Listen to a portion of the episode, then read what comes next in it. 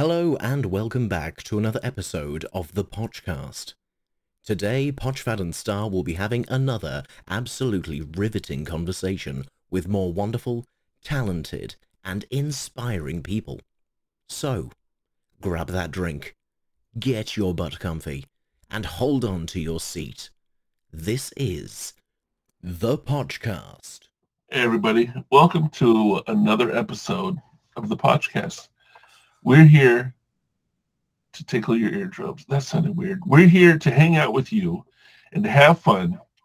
Enjoy a, an afternoon, a morning, an evening, a night, whenever you're listening to this, just to hang out. So let's let's put our feet up on the coffee table. I don't mind. I don't mind. Some people do. I don't. Put your feet up on the coffee table, sit back, and let's hang out. Today we have uh, we have two beautiful people that we're talking with. One you may know, it's Star. Star, how you doing today? I'm still standing. She's she's sitting down. Um, so Star is here. She's still standing, but but the the star of the show. See what I did there? Um, so there's a wonderful person. Some of you may know, some of you may not. Um, and it if you if you've ever been interested in I don't know writing with any depth.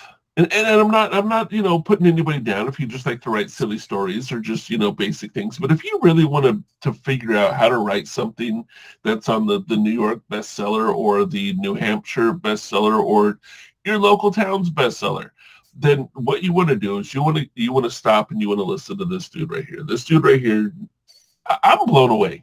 Okay, I've sat and watched the writing process, and and it's nuts like I didn't realize the amount of effort and detail that went into it. And that's just one small aspect of this person's um, talent and, and, and what they are and who they are and everything else. But the person I'm talking about is Zsan. Zsan, how are you doing today? I am swimming. I, you know, I don't even know how to wait. I don't, because I can see you and you are not in a pool. Or a hot tub, or a river, or a lake, or an ocean, or any large Look, body I'm of water. really confused now because Star is still standing but sitting. Zsan is swimming in a chair with no ocean. Yep. Well, you're either swimming or drowning. Okay, no, I see that. Okay, cool. And and you are breathing, so so I think I think we're good. I think I think we know what's going on here. Uh, both of you defy logic and reality, and I like this. I'm here for it. Thinking outside the stadium. I like it. So I, I had I had a number of, of questions. I just want to jump right into it, and and it's not even like going into like the depths of everything, but I did have like a couple important questions. Um, this one, inquiry minds really really want to know. I'm going to paint a picture, and then I would love for you to just just finish it however you would want to finish it. So just just picture this: you you're you're going about your day. It could be any day of the week, Monday through Sunday. It doesn't matter um, any day of the week, and you you- you're you're taking you know one step in front of the other, left, right, you know, moving your way. You, you end up in your kitchen, right? So you're in your kitchen, you're looking around, and you're like, hey. I, I'm gonna make a sandwich, and and so you get the the bread, you get the condiments. The big important question that people really want to know, really want to know, what are you putting on your sandwich today? Uh, today I'm on my sandwich. I'm putting hard salami and uh, I think cheddar cheese on a bagel. Ooh, On an, onion, on an onion bagel yeah. Ooh. with a little bit like you can buy this wasabi. It's not like wasabi sauce like you get with sushi, but it's sort of like a mayonnaise wasabi thing, and then I put that on. Okay, that's good stuff. I know what you're Yeah. talking about.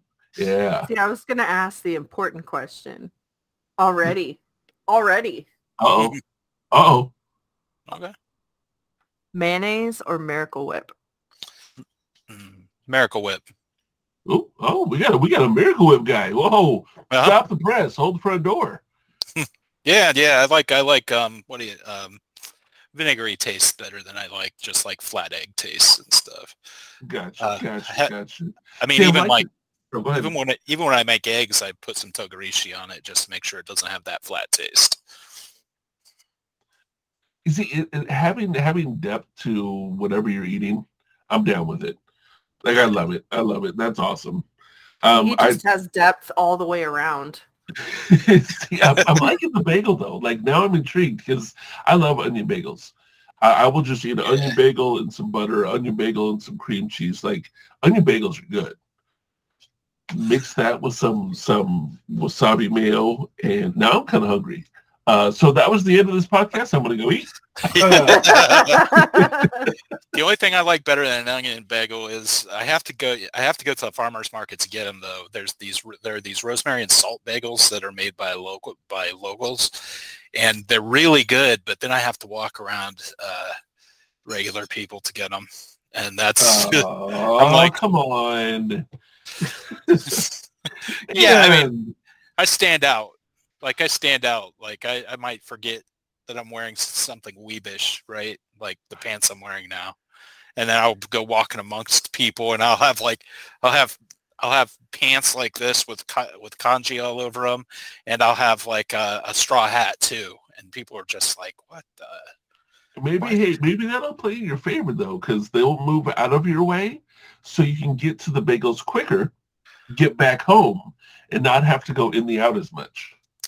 You would think, you would think, but you would hope, I guess. yeah. that is delightfully wonderful. But that that okay. My question then. Now now I'm intrigued with this whole bagel uh, fiasco. Is the the rosemary and stuff? Is it when they when they bake it? Do they put it in the dough before they cook it, or is that an after seasoning? I think it's sort of. I think it's more on top. So I, not, Okay. I don't, it's not in the actual dough. Um, I, it's still like it's the right place to put that particular thing. But like Mhm. the we have a place called Barry's Bagels that has jalapeno cheddar, and those are those are baked in. That's that's the right thing for those bagels. Yeah. That's like when when people do that that uh, garlic clove chunks. So not just Yeah. like the, the the dusting of the garlic, but like when they actually put the clove chunks, it, Yeah. it fits better within the the bread or whatever they're making it in compared to like a dusting which would go on the outside more. So I got you. Yeah. Yeah. Plus, it's like chunk of garlic's like oh surprise. Right? to me it's a good surprise. Yeah. It's like, oh my god, the, the world is good. The Yeah. world is good. Oh, yeah, I've had to where we take like a big thick chunk of either sourdough or or you know some sort of bread like that, and you take whole cloves and just wedge it down into these, and I'm talking like two inch slices of bread. You wedge the the the cloves of garlic into it. You put a little olive oil over it and throw it in the in the oven, Oh, and let it bake for a little bit. Ooh, that bread is is is uh it, it, it's my guess of what heaven he- heaven smells and tastes like. Mm, you know, yeah. You I ever do think love- think about biting into heaven? Do love me I- some garlic. I didn't ever actually Ooh. think about biting heaven until just now, but now I know what it would be like if I was to bite heaven. I, Yeah. I don't I don't know if I've ever said that. So this is the first, everybody. Uh, Yeah. talk about biting heaven. I mean, I've heard the reverse, heaven bites, but I haven't heard so you you were a man of, of many talents. Um, I did mention about your writing, which I do want to get into in a little bit. Um, but one of the things that I've learned about you, and, and we've known each other now for for I don't know a couple years, a year, year and a half. Oh, I think it's been about, it's almost two years. Yeah, Yeah. is is the uh, the music. So I'm I'm super excited because I'm a big fan of music. I love music. I love a lot of different styles of music. But you, I mean, like I've heard experimental music, but you really introduced me to even thinking about the process that goes into making it. Um, and, and to me, like the the fact of hearing you practice, because in my head, and forgive me, right? Because this is just this is you know the the person that doesn't know. When you hear experimental music, it sounds it can sound it used to sound to me like okay they just started fucking around with stuff and went with weird noises right? That was the original. Then i started like talking to you and hearing your practicing talking to you about your process of doing it. And it's actually a very calculated sort of thing that you're doing there. Um, what got you into experimental music Well, it, it can be. It can be really calculated. It could also be like really spontaneous. Uh, but uh, I tend to like to uh, do like a, have a framework of instruments that I work with, and like I'll work, I'll practice with those instruments for a week or two weeks or a month. I'm pretty obsessive about that. But sometimes you go to a workshop and you've got like a tambourine, a spring, and like just a box full of stuff that you make noise with with other people. Okay. But um, so way back, uh, probably I, I think I was playing music that sounded more like Radiohead, and uh, way back, my friend introduced me to a place called uh, this this event that was happening called Frequency Fridays, and uh, it was it's put on by the Fuse Factory, and um, I started going to that, and I just started thinking this is this is sort of like it's it's what I like, uh, Okay. especially the ambient stuff. Some of the experimental stuff could be like you walk in and you see somebody and it looks like they're just having a real catharsis, and it's just like, nope, that's I'm gonna just go back outside and look at the stars. okay. Okay. but uh, sometimes you would go in and uh, you know be good stuff. Uh, I've seen both the best and the worst uh, mu- sounds I've ever heard at, at those places. But that's I think that that's sort of rather the point with the worst stuff is. So uh, you know I was going to those. The stuff I s- was playing was sounding, you know, sort of Radioheadish. But um, after one of those sessions, uh, so it, I decided to just sort of support it where I could, and I Mhm. started going to a couple of the workshops. Like the musicians would come through, and the next day to make a little extra money because like a lot of them are sleeping in vans, uh, traveling the traveling the country, um, things like that. Um, but uh, so I would go to the workshops. I went to this. I had this. It was really I, it, probably the best and worst things that that happened to me at the same time. I attended a, wor- a workshop with a guy named Thollem McDonas, and this is when I had I was seven songs deep into a ten song album, and I was about ready to release something for a change.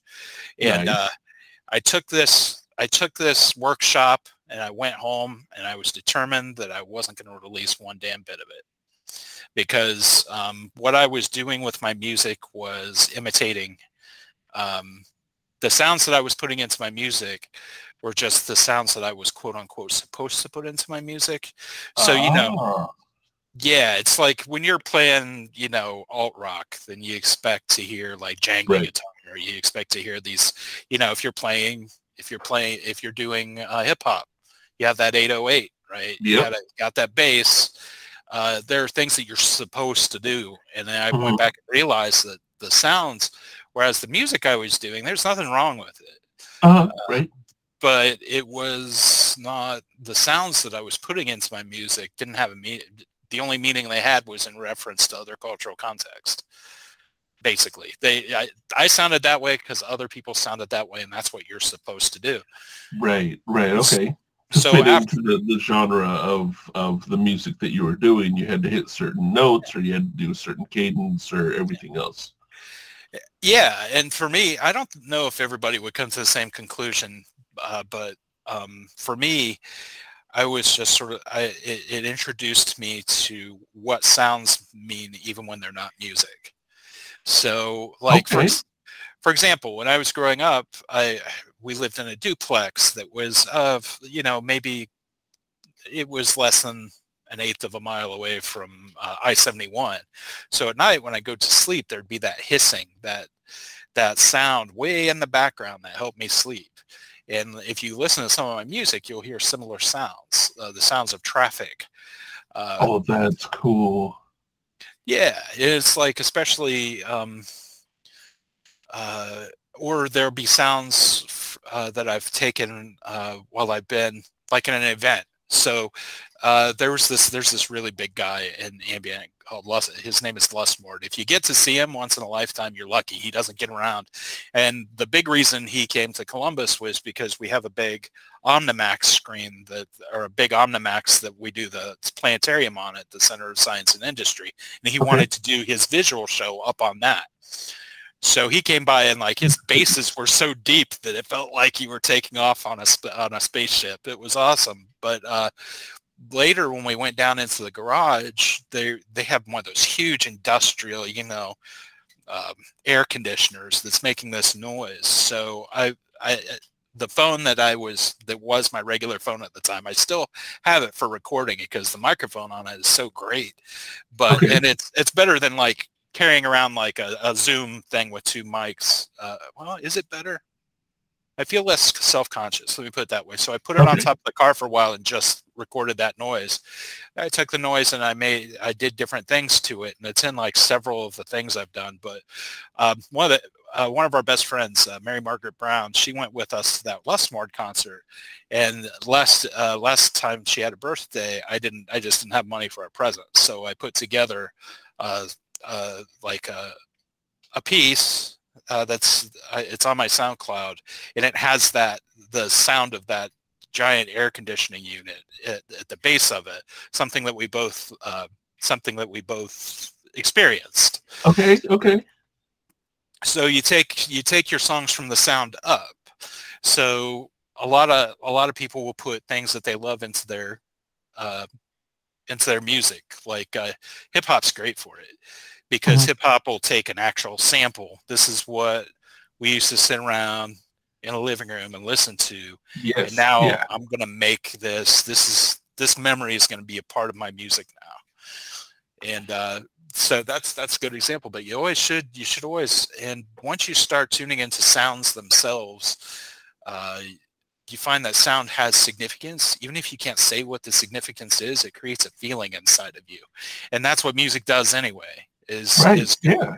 so if you start from the sound up, uh, that's that's gonna that's what I felt like I had to do after that um, after that um, workshop. That's that's a really like it, it's things that for a lot of people, and, and I, I can't speak for everyone, of course, but for a lot of people, you hear music, you just hear music. There's uh, you know, the thing going around where see if you can't bob your head to, you know, because you hear that familiar sound of whatever. So like just like you're saying, you know, like you hear something, you're like, oh yeah, that, you know, and it makes you want to move or it it, it uh, evokes a feeling, you know. So like you're like, hey, this, Yeah. it makes it makes a lot of sense. Like it, you you saying that like the freeway. Um, you know, when I was young, same thing. We used to have the window open. My brother used to joke that it was the ocean that we could hear. We were about four blocks away from the, know, maybe five blocks from the freeway. I mean, we were ten blocks from the ocean, but you know what we heard was the freeway. Yeah. know, we we Yeah, weren't it's near the ocean. Yeah. Yes, yes, yes. And, and there was the variance, you know, of, of sound because depending on if a semi went by or, you know, if there's more or less traffic. Um, but it was it was actually very, very soothing. That just made me think about there was a movie that I was watching. this old uh, 80s movie, I think. Um, the guy was doing tap dancing and um, you know, he was really getting into it and he was just like it took everybody from the auditorium or whatever they were in. It was like if you really want to know it, you got to go out and hear the sounds that you hear. And went out into the street. I think they're in New York, and so they were listening to the construction, and he started making a rhythm with the sounds that he was hearing outside. So you know, the, the I think there was a jackhammer, and then somebody was you know dropping a, a trash can, and you know like all the different sounds, the taxi going by, and he was tapping to the rhythms and to the, the sounds that he heard on a daily basis. You know, to, and, and I, I remember seeing that a long time ago, going, that was really, really cool. But I thought about that just now when you were talking about that. You know, it, it's a little bit different tap to, say, the sound of, you know, the air conditioner, but it's the same sort of concept where you're hearing familiar sounds, imitating them or using them um, Yeah. and and it creates that familiarity with the music that you might not even put two and two together, but it's still there. Yeah, yeah, exactly. And it's like it's that's the I think a lot of that had to do with the rise of industrial music, especially in Germany. Oh yeah, And uh, the the cool thing is, um, I believe that uh, I think one of the people I've seen it the most with uh, maybe might be Sting. Is that the more you travel and the more experiences you have, the more you start putting stuff into your music from where you've been. And uh, so, like Sting uh, was, he had a song called Desert Rose that was very, uh, very Arabian. Um, oh, it used those it used those scales uh, like uh, I was uh, so a lot of a lot of the way I play and the way I approach things has to do with the fact that when I was really young, I read, uh, just picked up at the library a book uh, called, uh, in, in our in our language, it's a book of five rings by Miyamoto Musashi, and it's Okay. a it's a uh, it's a book that um, it's sort of a it's a book on strategy, and it was uh, Japanese businessmen businessmen at the at the time, and still probably always use it for business instead of uh, well because businesses were. But um, so I got uh, like I got Japanese um, culture into my thought almost like like at a very young age. So that led to seeing like Kodo drummers of Japan, which if if you ever get a chance to see them, that that's probably one of the most amazing live. That's probably the most amazing live show I've ever seen. They, Is it the those big drums that they hit with the large sticks? Is that the drumming? Yep. So that's called an odaiko, and you have one guy on either side. One guy's doing the basic, the other guy's over on the other side uh, doing solo work the entire time. So the uh, but they also have these small drums, uh, and they did uh, what they did while I was there. They had they played the drums. They were lined up across the front of the stage, and they were evenly spaced out. And there was somebody sitting at every one of the small drums, and they were going back and forth. And the music might sprout in the middle and go out to the drummers to either end, or it might start at one end and go to the other end. It ended up sounding like what I would think uh, rain being driven by an inconstant wind would. And uh, when I was talking to other people, they, they got the exact the same impression. So like if you can leave one impression without saying any words across a, a lot of people Mhm. who have never had that experience Mhm. before, Yes, yes, yes. it's it's good stuff but that's the the the and even weirder than that like uh, the, the western mind is different from the japanese mind on the whole uh, they they have intuitive they tend to have intuitive experiences of an empirical world uh, which is unique probably in, in all the world where we tend to have like a scientific experiment experience of sort of more abstract world Okay. so I was going through a Western mind, looking at Japanese mind, and then later when I got into like Zen, that's when I started understanding. Oh, this is why I got none of this at all, and why these things came out. right. so it was just like, it, but like you know, cyberpunk, things like cyberpunk that are very uh, like Tokyo, you know, through my mind, uh, sort of makes it into my music uh, now, um, and exposure to industrial music uh, also. It's just all this stuff. You you you have to be really open. I think you have to be very That I- that I do agree. Like it, it's it's for traditional music, and I'm using air quotes. You know, so you have your your rock, your hip hop, your R and B, your country, uh, classical. We'll just go with those generics. Um, if if that's your main, okay, this is music, then you may be very close minded to the the experimental type music or the the sort of stuff that that you that you play and others play. But listening to the way that you're describing it and the way that you look at it and the way that you view it which i'm i'm going to go with there's obviously many other people that see it that same way. You know if there's workshops taught to you know say hey open up your eyes and your ears for a minute and hear a whole different setting i think that's really what it comes down to i i remember at first when i heard because I- I'd be hanging out, um, you know, playing a video game with with your wife, right? And I would hear in the background. And honestly, at first, I re- I remember I remember this very specifically. We're playing, and and I hadn't registered what I was hearing in the background. It just was, right? There was just a sound or sounds. And it, we're just going about doing what we're doing, you know, playing the video game, having fun, talking, and everything else. And then it was really it was really interesting because we'd been playing for i don't know it, it at least been about an hour you know half an hour to an hour. And then all of a sudden my brain cued in on that sound. So the sound of the video game drowned out you know like we weren't really talking for a moment. And i just i heard sound Uh, like i don't know how else it just i heard sound and i stopped and, and like my brain started like focusing on it at that point. It went from there is a sound to I'm intrigued by the sound. I need to know what what what is this that my ears, you know, are picking up. And that's what I had I had asked, you know, I had asked I was like, hey, is that Zsan playing? Like, is that what that is? And she's like, oh yeah, he's practicing. Like, I love it was such a nonchalant, like, oh yeah, yeah, this is what he's doing, duh. You know, like sort of like you know, doesn't everybody do that at your house? You know, this sort of thing, right? Which Yeah. which I thought was freaking awesome. It was absolutely awesome. And I'll tell you what, for the rest of the time playing, and actually many other times, 'cause I think you were preparing for a show, Yeah. um, that that like my ears couldn't not hear it anymore. And, and and it's a great thing. It was a wonderful thing. Like it got to be where when her and I would play, like if it wasn't going on, my ears would be like something's missing.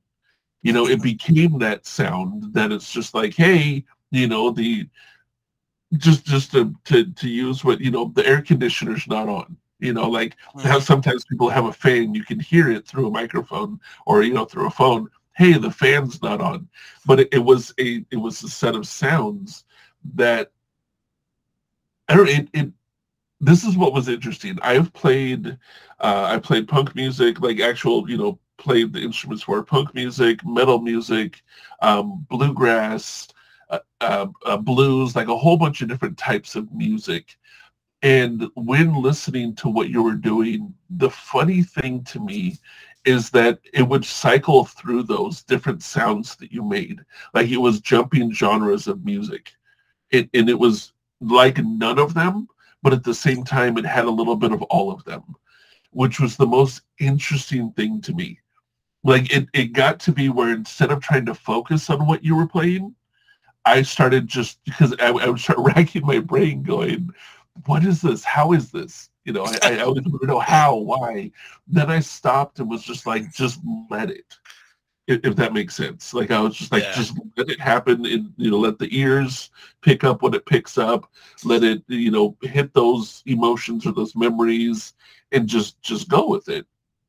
And it was a unique experience like like what you did it wasn't like a hey i've heard this country song before we you know it wasn't that it was a unique experience that actually brought up memories but in such a vague way that it was like just this gentle coating of of uh, of memories that just flowed through the music which i'd never really experienced before that happens a lot at noise shows. Um, yeah So there was um, noise shows. So your your brain is encountering something that it hasn't before. You know. uh-huh, uh-huh. And sometimes it's a beat that's not a beat. Sometimes it's like, you know, like if there's a, a wheel on a bicycle that's out of true in a Uh-huh. couple of places, it'll cycle, but it's not like a beat. It'll it'll cycle. And sometimes and some you know, sometimes you'll go to noise festivals and that'll be the whole basis. That like cycle will be the whole basis of something. But uh they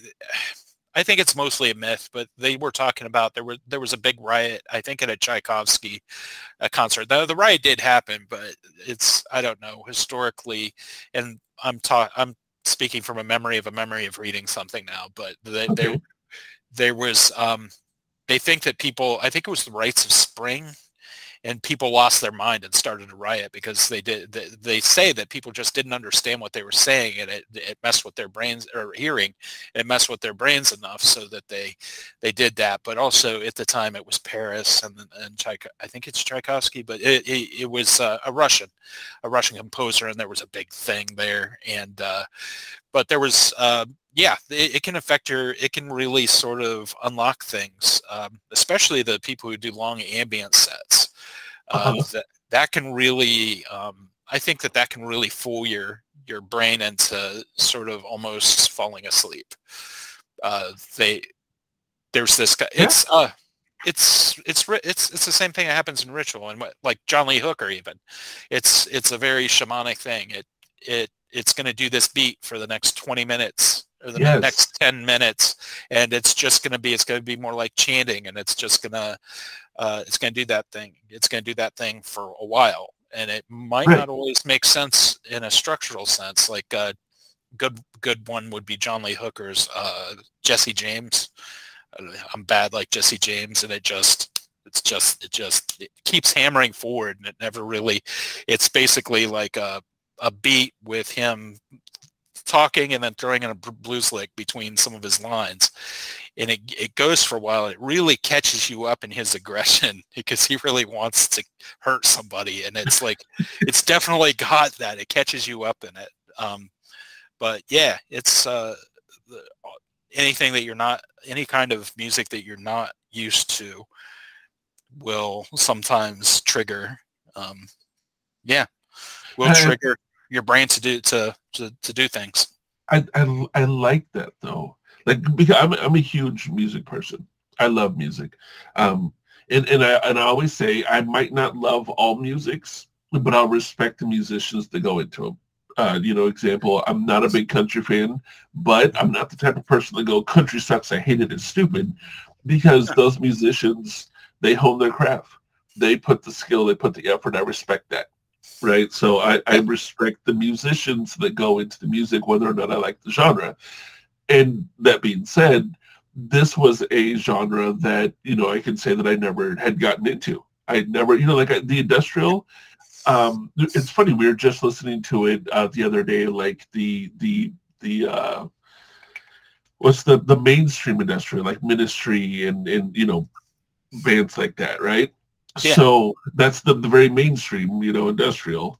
Um, there were a few that I got into, you know, cause it's fun, you know, it's it's good times, but it wasn't a big, you know, push to go to go into the industrial uh, genre for me. Mm-hmm. That being said, I, I respect the crap out of the technique and everything it goes into making that. Um, it, and after learning what what goes into making, I don't even fully know. I just know some of what goes into making the music that you are making. That, like, I honestly, and I have no idea because I've never seen you do it. Well, no, no, I take it back. I have seen you do it, but I've never seen you do it when you were practicing. When we were playing video games, I couldn't see you, right? But what I pictured, because I actually pictured in my mind, was just a very intense, like what you were playing was melodious and and it sometimes there were some monotonous parts to it and maybe that's a bad word not not a bad way but like a repetitive mm-hmm.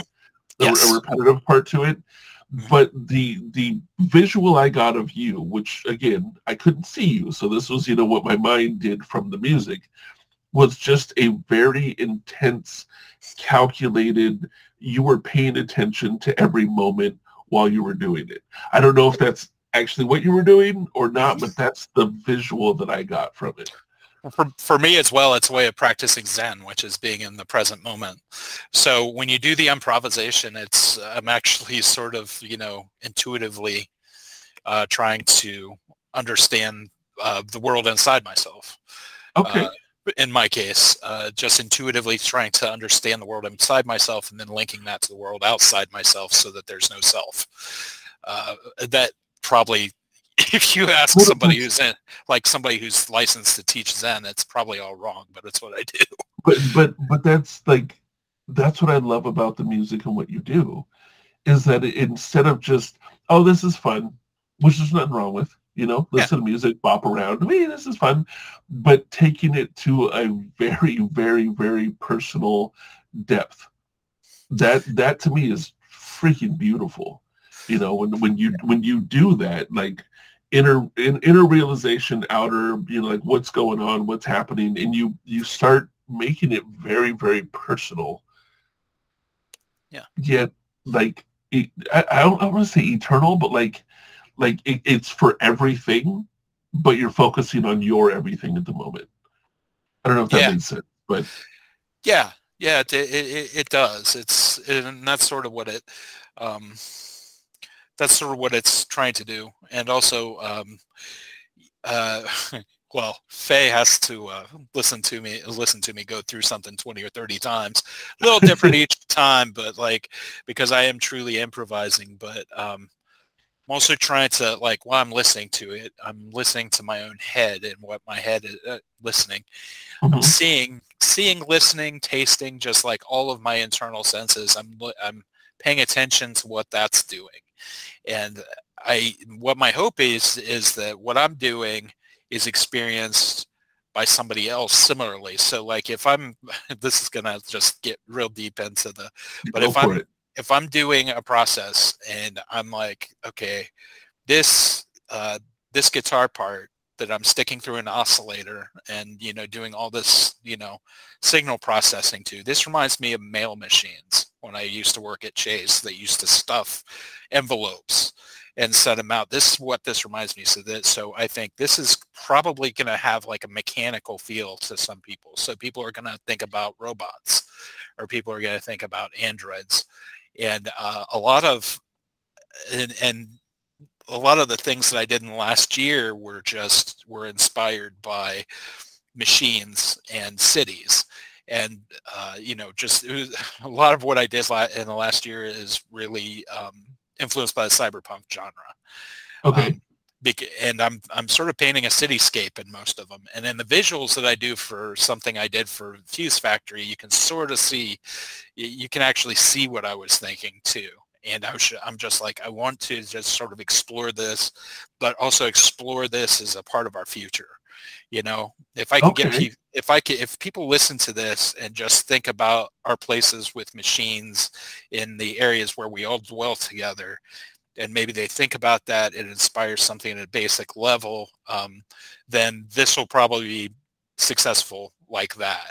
Or if somebody just like hangs out, takes an edible, and they're just like, man, that's fantastic. I'm really Right. cool with that too.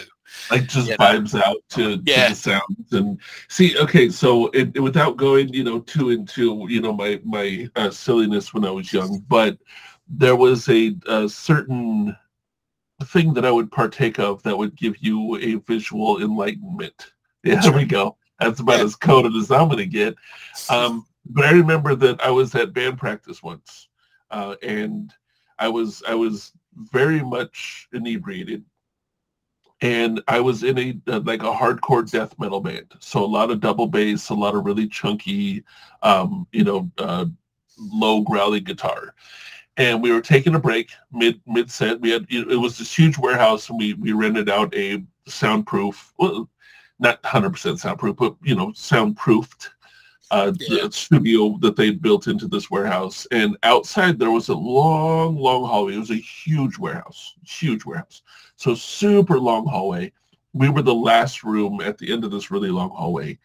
And I was like, hey, I'm going to step outside, not outside, but into the hallway for a minute um, and, and just chill out, you know, because they were, it was in between practicing sets. So they were just, you know, playing around with the, like the, the guitarist and the drummer.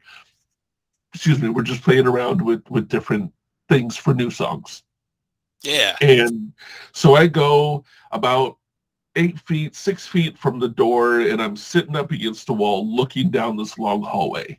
And just speaking of feeling things and, and what it does. Um, and the the guitarist, he's you know playing around and and he he goes to some deep chords and the hallway starts dropping down. You know, like I'm gonna go down a slide. So the visual, you know, because again, I'm not sober, um, the, the visual starts to go down, but then he goes into this solo, right? Because you know death metal, it's got to have a good high pitched squealing solo. He's going into the solo, and as he does, now the whole hallway has gone up, and I'm at the bottom looking up this giant slide, you know, and I'm just like, this is cool. but then he goes from the solo into a new riff that is all top chord, super chunky distortion, and it quickly goes back down to the point that I'm grabbing onto the side of the wall because I feel like I'm about to slide about a hundred yards down this giant thing. Yeah. And I literally went crawling, like grab the doorknob, open the door, and go crawling into the into the uh, the practice room. And they're looking at me like, "What the fuck are you doing?" Because you Oh, know, yeah. a wild man literally crawling in there. Like, I, I, to me, I was scrambling for my life, so I didn't slide down. The whole point of this is that we don't always think about it but music and sounds, not as much the 2-4 beat, not as much the rhythm of, but the sounds of the music that we listen to, they they do things inside your mind whether you pay attention to it or not. Um, you know, I was in an inebriated state, so that part of my mind grabbed onto things that I may not have paid attention to before. I might not have paid attention to when there's a high-pitched sound, it feels like everything's moving up. when there's a low-pitched sound, everything's moving down. Like that was something that was a unique experience that I'll never forget. This was 25 years ago, you know, that this happened. And I can still picture it because those sounds created that, that visual. Um, that, and that's something that when I think about your music, when I think about what you do and the genre of what you do, not just yours, but others that I've, I've heard, because I have heard some stuff from the Fuse Factory, that I think for me, that's what I would that's what I would relate it to is the sounds the, the sounds that you're doing really evoke things inside your mind that if you if you don't want to like tap into it, you'll go, ah, what is this sound? What is this? Turn it off. I don't want to hear it. Right? Because you're not you're, you're, you're looking at it on the surface. There was no rhythm to it. There was no beat. There was no singing. There was no tambourine. We need more cowbell. You know, like none of that was, you know, relevant there. But if you stop and, and just you know, either edible or just sit back and go, all right, I'm going to let everything go for a second. I'm going to let the, the stresses of work go. I'm going to let the stresses of family go. I'm going to let the stresses of my weight go. I'm going to let the stresses of failures. I'm going to let the stresses of success. I'm going to let everything go for a minute and see what happens of just laying here and vibing out. It, it's it's kind of more opening, like mentally opening to me than any other music that I've I've been a part of besides like a very beautiful I don't even want to say beautiful, uh, a very long drawn out like classical symphony. Like when I listen to like a lot of in-depth piano with a lot of symphony, it does the same sort of thing because there's a lot of different sounds that go into it when you have 10 different horn instruments and stringed instruments and percussions all together. And so that's that's sort of what for me, Uh, I'm over here like personal experience. That's that's what the stuff that you do to me really does, and and that's why I'm, I'm actually never was before. But like you, paying like you being a person that I'm like, okay, I look at this person with with reverence and with, with respect. If they're into this, I'm going to give it a chance, right? If this is something that they enjoy doing, I'm going to give it a chance. Never had before meeting you, but now I'm like, yeah, I'm down. Like it might not be something I throw it on, on in the car every day, but it comes, you know, if, if you're playing, I'm I'm gonna hit into that spot. I'm gonna go into that like, you know, okay, what what in the universe is happening right now? Like in my universe, you know, like what what is going on in my universe? I'm just gonna sit and chill and relax. Like it's it's takes you to a place that I didn't think that it would. I guess is all of what I said boils down to that sentence that takes me to a place I didn't think that it would. And it's pretty cool. It's, Mission accomplished. yeah, it's, it's really cool. Well, also keep in mind that like some of the earliest experimental music was just when people found uh, when magnetic tape was invented. Uh, the experimental music uh, genre goes back to like it goes back quite a ways, maybe even before 1900, and uh, it's uh, it's sort of like philosophy. It's the it's the discipline by which that other things pop out of. So like with philosophy, you have like physics, chemistry, and stuff. With uh-huh. uh, noise, you everything began as like the distorted guitar was an experiment. Uh, like uh, building pedals that would do chorus and delay. Those were all yeah. experiments. You know, delay used to be like a tape machine that had an endless loop. Uh, well, uh, it would loop one you would set it to go so fast and it would loop once and make that sound and then it would erase on its next pass i think or on the same pass after it was play after it hit the play head it would hit the record head. And they were that's why like when you look at delay pedals now you have a tape setting. It used to just be a tape. But um yeah it's um, it's sort of it's sort of meant for that. And i think that like a lot of the sounds that are being made uh, by today not not all of them, but like some of the sounds that are being made by today's artists, you're going to hear um, as soon as those make it onto Bandcamp and get listened to by people who record other people, uh-huh. you'll start you'll start finding some of those noises in less traditional genres of music, or you know, I don't want to say still vital, but like you you might not you might never hear an experimental noise or sample in a country song, but you could very well hear that. You could very well hear that in hip hop because the one thing about hip hop is that it keeps going forward and it's about new noises sometimes. Uh, You know, it's it's funny you say that because the the genre of of hip hop right now, the the the mode, and, and people often call them mumble rappers. If you take that out, right? So with- with hip hop, and, and just speaking of which, you, you have the the people like me that love lyricists, right? I love lyricists, the KRS ones, the Busta Mhm. Rhymes, the you know Eminems, like the people that tell a story, right?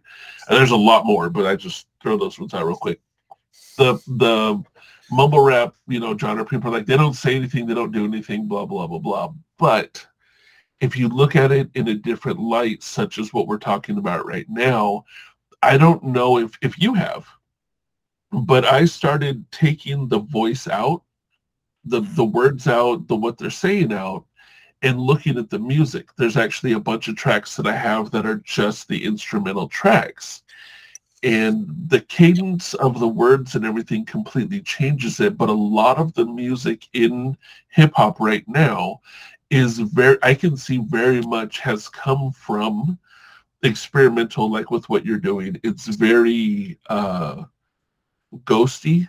It's very airy uh, which isn't like if you listen to hip hop in 2005 you didn't hear this as much.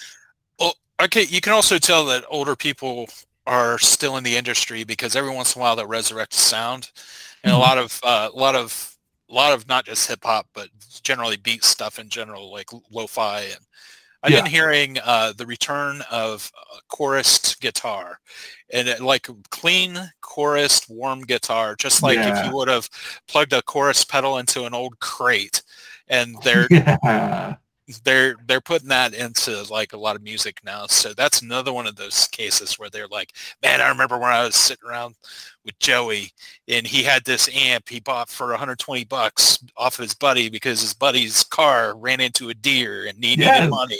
And so and he used to and he would just sit there and play the G chord over and over because that's all he knew. And you know what? that's going into somebody's music and then but it's uh, music much like language uh, in general like the most influential people people set the vocabulary Mhm. so it's like you know uh, go, i don't know who said going forward the first time but whoever did that it eventually spread to all business right and with music you'll get a couple of really you know uh, and maybe their names aren't real well known outside the industry but you get a couple of really like influ uh, like true influencers not like the kind you see on social media but right, right, people right. who are but they'll they'll they'll like put a sound like that in it and before you know it like it used to be within a year you'd be like oh this is all over the place now. Now it's like within like a week and it's like oh, wow everything has this now. And that that is like you say an influencer yeah you'll you'll have somebody especially in the music industry but because technology and the way that we can share and spread everything as quickly as possible um yeah you will definitely have well i mean again hip hop and the sound that it is there's uh there's a couple of uh, beat makers that i i um, check out and i listen to and i go check up on on uh soundcloud. And it'll be a so and so beat, so and so beat, so and so beat, and I know that they put those names on there for the the name popularity, but the reality is is they're just they're almost every one of them has the same backing um, of right now the thing is super melodic, like drawn out. It- you know what? Back in the day, it was listen to, um to uh oh my brain come on listen to Bob Marley and smoke some weed. You know, you got that vibe of just like, all right, everybody, we're gonna pass around the blunt and listen to Marley for like, you know, three hours, right? like yeah for yeah, sure you had that, and now now it's become the all right. Let's eat an edible and put on some lo-fi. Let's uh, you know, like you know that sort of thing where you you have that. You, you dude, you have lo-fi mixes of eight hours on on YouTube. Oh yeah star wars lo-fi or uh, lo-fi even like they have one on there that's Yes. it's basically the whole thing is Ahsoka sitting there like bobbing her, her ankle up and down and it's it's Star Wars lo-fi every once in a while you're like oh yeah that that's the cantina scene again Right? it is though. It totally is. Oh, where is it? Oh, Megan the Stat the Stallion. Okay. I was I'm checking through my my list real quick of stuff I listened to this last week. Megan Thee Stallion, uh, the stuff she the elements she puts into her music are are pretty. I I can hear the occasional. There are a few 80 synth things happening now. Um, Okay. uh, I think the the writers of the music for Stranger Things might have had something to do with it. Uh, that there's this synthesizer back in the day called a Juno, a Roland Juno, and it has uh, it has a very sort of bouncy sort of sound, and um, and there were also just all the Roland sounds were just really big. So. Uh, she's one, uh, Ashnikko. She also puts, every once in a while you'll hear an element in her music, but even um, there's a, uh, there's a, a doom metal band is I think that's what they call the genre now. The genre that I played in 1999 that they renamed in the mid 2000s somewhere that includes like sleep. You know that Okay, that okay. that kind of that sad. I, I I always thought of it as riff rock or very influenced by Queens of the Stone Age stuff. And um, Electric Wizard, they have some parts at the be in their songs that are just like noise, like flat out noise. Um, there, there are also a few. There, there's quite a few things. Uh, believe it or not, like if you want to see what's going on, uh, like some of the next levels of music, look at video games. Uh, that's so true though. That's like- crazy true. Yeah, like some of the best composers are composing for video games now. Uh, Mhm. Justin Justin Bell for The Outer Worlds. Uh, Nobuo Uematsu is very famous. He's the guy who's done who's done a lot of the soundtracking for Final Fantasy games. Um, Yeah. oh, I can't pr- I can't pronounce the name of the guys who did the Cyberpunk uh, the Cyberpunk soundtrack, but they've not only did they do some really just sharp well-produced music, but they also did. Uh, whenever you get into a car, jack a car, or whatever you do in Uh-huh. the game, you have the option to, to switch the radio around. They picked Okay. a whole bunch of really good music for the for the radio, and you can switch it between Latin hip hop, which has got gotten me down a whole other rabbit hole. Dude, uh, yeah. Actually, Latin hip hop is awesome. it's awesome. amazing. They they uh, I, for so many reasons, for so many reasons, but uh, some some stuff that's really sort of like weird, and it sort of sounds like uh, junkyard music. I don't. That's what comes to my head. It's just like Okay. there was one that had like a really clown beat, but then had this guy that was just making it with his v- lyrics and his his music. But that that particular soundtrack got me down s- so many rabbit holes. But believe it or not, also um, just shows on Hulu.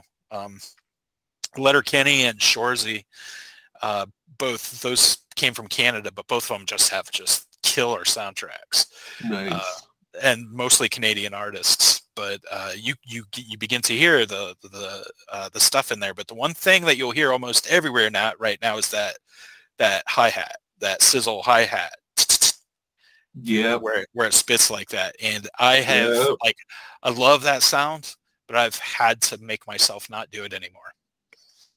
That makes sense though. That makes sense. Like, and it's not as much. And, and I don't know if it is for you, but for me, it's not as much the, oh, well, that's popular. I have to do something different. But it's also, okay, if I'm going to do experimenting and I'm going to I'm going to try and progress, then doing the same things isn't progression. It's it's. I So, like- like say copy, but like because everything's copying at a certain point. But it's Yeah. it's uh, uh, doing what everybody else is doing, and then it kind of takes away from the experimental process. Yeah, well, they, they say if you meet the Buddha in the road, kill the Buddha. That little that's that's uh, that's the Buddha. That's like to me that's like a very precise, very clean uh, expression, and it comes from trap. Uh, I think that's where the first place that showed up was in yeah, trap. yeah. But, uh, I, that's why. I know exactly what sound you're talking about because I, I love, I love, well, I love the the the older trap music uh, compared to the the newer. Not that the newer is horrible. I just have heard so much that I'm like, okay, I'm gonna, you know, move around with the different styles. But I, I do love trap music, and I know that sound. Um, when that came out, I was actually making beats on Fruity Loops um, for for some people that did uh, hip hop, just basic beats, Nice. mostly for practice and and like ciphers and freestyle sort of stuff. Um, not as much like album, you know, worthy stuff, but stuff that and that beat rate, that hi hat, that was like that was the it just started hitting, and I was like, I want that, I want that, I need that, and it was in probably half the freaking songs that I made Yeah. was that hi hat because I loved that sound. I have a story in my head. It's probably not true at all, but I have a story in my head where, you know, I think trap originated in Georgia, South Carolina. Yeah, No Uh, idea, but okay. But I, I, trap houses were just like places where you went to buy drugs. Yeah. And, you know, indulge vice, you know, but Yep. uh, somebody just being really high and like doing a quick thing on the, on the, on the turntable. Yeah, just like, oh man, do it again, and you know, just doing that. And then meanwhile, the rest of us who are sitting at home with our laptops are like, oh man, I need to turn Fruity Loops up to 500 beats a minute. yeah, I need to. Yeah, yes, dude. That's exactly what it was, though. yeah, and then and then I need to make just this one sample where it goes ta ta ta, Yeah, and then record that as a sample, and then put that as a sample in something that's 120 beats per minute, or whatever whatever Yeah. that division is. Um, it, so uh, that math always takes me a minute in a calculator, but yeah, uh, it. Dude, Just- that's that's but that that's that's going to the experimental the stuff that that you do. It's someone was experiment whether they were high whether they were bored whether it was an accident didn't matter. They were like oh what's this? Oh what oh what's oh what's this? You know and then Yeah. it became a thing where people were like yo what's this? You know like it, it picked up and it moved and, and it grew accordingly. Like you you mentioning the video game um sounds I am blown away at the quality of music that is in video games nowadays. When when I was when I was young whippersnapper, we had some dude over there on the computer with four different chords that we're like, yay! Yeah. Now it's super like full holy crap 300 person orchestra shit like it is really really badass music now Well, you you grew up around the same time I was, so you know Uh-huh. what a like a video game, a non um, what do you call it? non-ironic video game Yeah. arcade was like. Yeah. So um, the you know, I, and when I look back on stuff like this, I realize how much um, the way I felt uh, determine which sounds I loved. But you'll still hear me looking for that deep voice that came out of a video game cabinet. I don't know if you ever played Tron. Yeah, oh gosh it's been a long time but yes So they would crank that sucker up, and it was actually a very it was actually a very important composer that did the uh, music for Tron, and it's not in like a diatonic scale. It's in uh, just it's flat out using I think for the most part it's using all the chromatic scale. That's why it sounds as cool as it does. okay But uh, when uh, Wendy, no, I, I have to get this right because I think at one time was Carlos Wiz- Williams. I get them mixed up. I, I I have it back there. She's the same person who did Switched on Bach.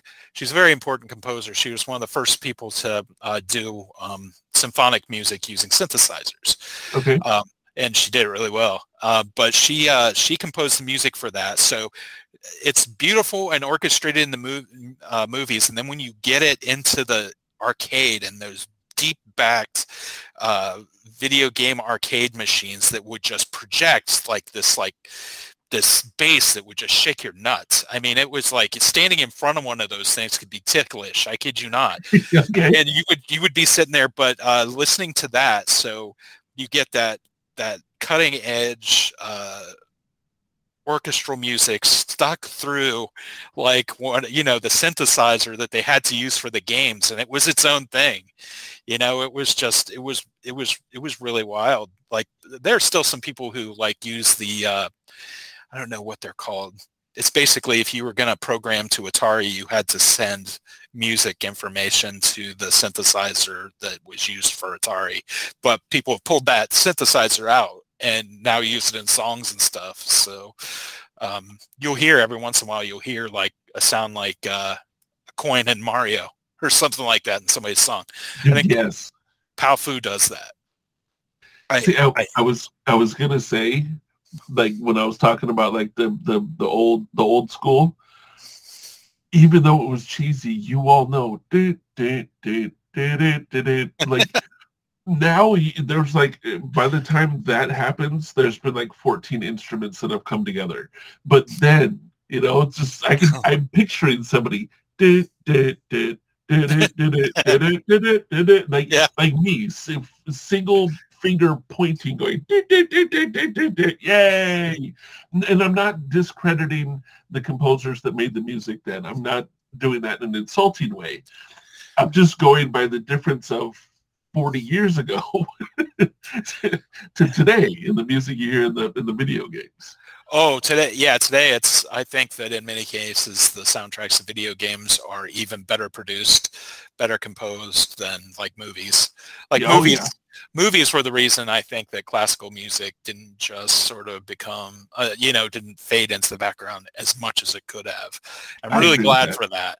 Yeah. But movies, you know, like now our composer like John Williams, um, oh, the guy who does Danny Elfman, um, uh, people like that. But now you're you're looking at um, composers and daring composers as well, because um, some of those guys will throw uh, Justin Bell for The Outer Worlds. Not only did he do the actual main themes, for a couple of them he did an elevator music vi- vi- uh, version of the main themes so that you could listen to him going up and down the elevator in the video game. Nice.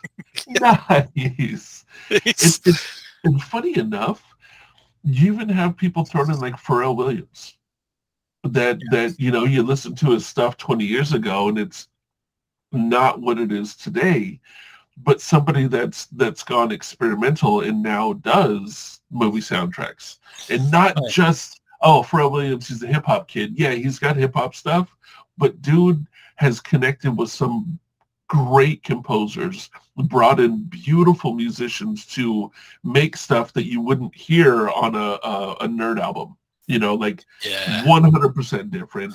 But you're, but you're, I, I agree. Like, I think the movie industry has done wonders for keeping classical music alive. And not saying that it would completely die, you know, because there's always always a place for it. But it has always been more of the, and I'm using air quotes, elite. You know, you got to go see it at at a, a, a like a shelled, you know, outdoor little area or inside of a a very expensive posh seating you know Yeah. area that not a lot of people are going to get to experience if you didn't pay your four hundred dollars a ticket to see it. Um, Yeah. I think that that pulling it into the music where people, and I think this is just what I think. I think most people don't even pay attention when they're watching a movie to the fact that their emotions are being semi-controlled not by what they're looking at, but by what they're listening to as the scene's going on. Oh, yeah. awesome. That's in, in uh, my Psych 101 class. Um, the, the professor was from New York. And uh, so that we were actually talking about that. He was talking about, so he, we were saying, yeah, there's music that can actually bring you to a certain point emotionally. He's Yeah. like, he was like, like Jaws. And we were all like, Jaws? And we were all looking at each other and he tried to continue on. But like after a while, everybody going, Jaws, what the hell is Jaws? And we're all like, uh, you know, and before long, the he had to stop because it got a little noisy in there, and he was like, "What?" And we were all like, "What's Jaws?"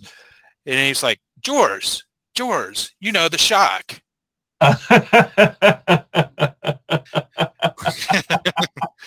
Thirty people all at once were like, "Oh." Jazz. Did it, did it, did it. Yeah. And that's another thing. That simple Oh yeah. did it, did it. You know, as soon as that happens, you you look around if you're near water. If you hear that you can be at the pool Mhm. taking a nap, right, on the side of the pool. Somebody walks by with the Jaws music. You're awake looking at the water. It's a pool, but you're still looking at the water. That's when it becomes the, that's when it becomes the nope riff. It's like, "Duh, uh, yeah, I'm gonna just go into the Yeah. hotel room and watch reruns. So real quick, total side funny story coming from that. Uh, when I was uh, since 12, 13. Um, I, I lived by the ocean. My dad was a surfer hippie, so we were in the water. We were in the ocean all the time, right? Um, you know, I'd seen dolphins, I'd seen sand sharks, I'd seen a lot of stuff in the ocean. Actually, porpoises, but still. Um, the apartments that we were living in were getting fumigated, you know, where they put that whole tent thing over it. So the landlords in California, they were like, hey, we're going to put you in a hotel for so many days, you know, while we're, while we're doing the thing. And so we're in a hotel and, uh, you know, my dad and, and stepmom and, and my dad was like, hey, because we, we didn't we didn't really watch TV much. I didn't grow up with TV. We definitely didn't have cable. Um, but we we had a VCR and a, a, television that had like the the component cables could plug into so my dad could watch his um his is recorded from somebody else a friend's tv uh, aliens and arachnophobia right that's that's what we'd watch if we watched movies um so Yeah.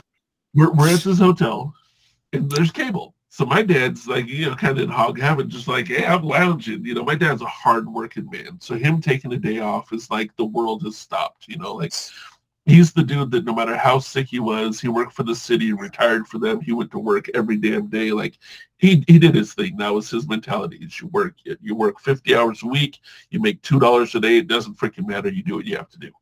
So he, he, him taking the day off and watching cable, I thought was beautiful but then you know the cable he was like hey jaws is on let's watch jaws so i'm like all right cool dad let's let's watch jaws so we did. We watched jaws. It was great. It was fantastic. It was you know jaws. And then you know it's the middle of the day and there's a pool at at this hotel. And my dad was just like hey uh, i think i'm going to take a nap. Why don't you why don't you go swimming? And I'm like, ah, cool, there's a pool, you know, I get to go swimming. It was great. I, I shit you not. I so my stepmom went out there to watch, you know, to make sure I didn't die because I was out there by myself. She's sitting in there sunbathing, reading a book or something. I go jump in the deep end, and it's no big deal. I, I can swim well. It's just the way that the pool was situated. There was a shadow from I don't know if it was a tree or something over the deep end, right? And I jumped in, and I'm hearing dun, dun, dun, in my head, and that shadow was Jaws. I saw him. I fucking saw him. There was a giant shark in that swimming pool, and I freaked out. Say that again. Oh, Sorry. Siri, no, Siri, no, Siri, Siri. I didn't say. St- sorry, Siri scared the crap out of me. So, so I I remember jumping in the water. I saw Jaws, swam to the shallow end, and I shit you not. I sat for about a half an hour, 45 minutes with my back up against the wall in the shallow end, staring at the deep end. Just, just pretending like I was enjoying myself, but wondering when I was going to die, right? And, and did it, did it, did it, did it.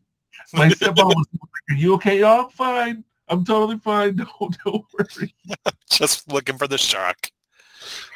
but, but Jaws did like that sound did it. Like I'd seen shark movies before. I'd seen I'd seen real life sharks, right? But that sound mixed with that made a whole different world. Like that was something you didn't Oh, do yeah. when we were out surfing. Certain sounds you didn't make. You didn't go out surfing with a bunch of friends and go, did it, did it. Like you were ostracized. You were kicked out. Like we're like, no, no, no, no, no. Like we're not sitting out in the ocean ready to catch waves. You're making that sound. Get the fuck out of here. Like, You'd you're no out. welcome. Any of you ever strap on a fin? No. Oh gosh. like people would we had friends when we were swimming that would joke with like their hand up. And that was okay. That was safe because it was a hand and it was funny, you know, and you grab you, you know, grab your leg, ah, ha, ha, got you. That was that was funny. That was fine. Um every once in a while when we'd be out surfing, you know, where it's 15 feet deep or so, you know, someone would quietly slip off their board and swim underwater and grab your leg and Ah, and you're like, ah, you know, but you knew it was a hand. You know, you weren't getting your like, but nobody made the sound. That was that was the big thing. You could scare each other. You could not make the jaw sound. It was just against the rules. You, you, I dated somebody with long nails who, well, she was my generation. This is a long time ago, but she, uh, she, uh, piranha. Do you remember piranha? Oh gosh, yes. She used to get underneath the water and start going, you oh, know, Oh, doing the thing. that could be why I don't really like lakes and rivers because I watched that stupid movie. I never even thought about it. yeah. Yeah, No, no, I, like don't do it. I will swim all day in the ocean. I I've I've physically slapped sharks that like you know bumped up against my surfboard because in Hawaii there's there's tons of sharks. It's just they're not big mean predators. I mean, well, okay, they're big mean predators, but they're most of them are not looking to eat you. Okay, there we go. Yeah. I'll just say it that way. Um, Yeah. Most of them are not looking to eat you. So you know, you get bumped by like a, a little six foot you know white tip shark or you know you just slap them and they go ah I don't like you and they don't come back. No Yeah. big deal, right? That's what I'm used to. I go into a, a, a river. I'm knee deep looking around for death. I'm like, okay, okay, okay. Who's yeah. killing me? What's killing me? How am I going to die? yeah, yeah, no, uh, catfish are a thing in river.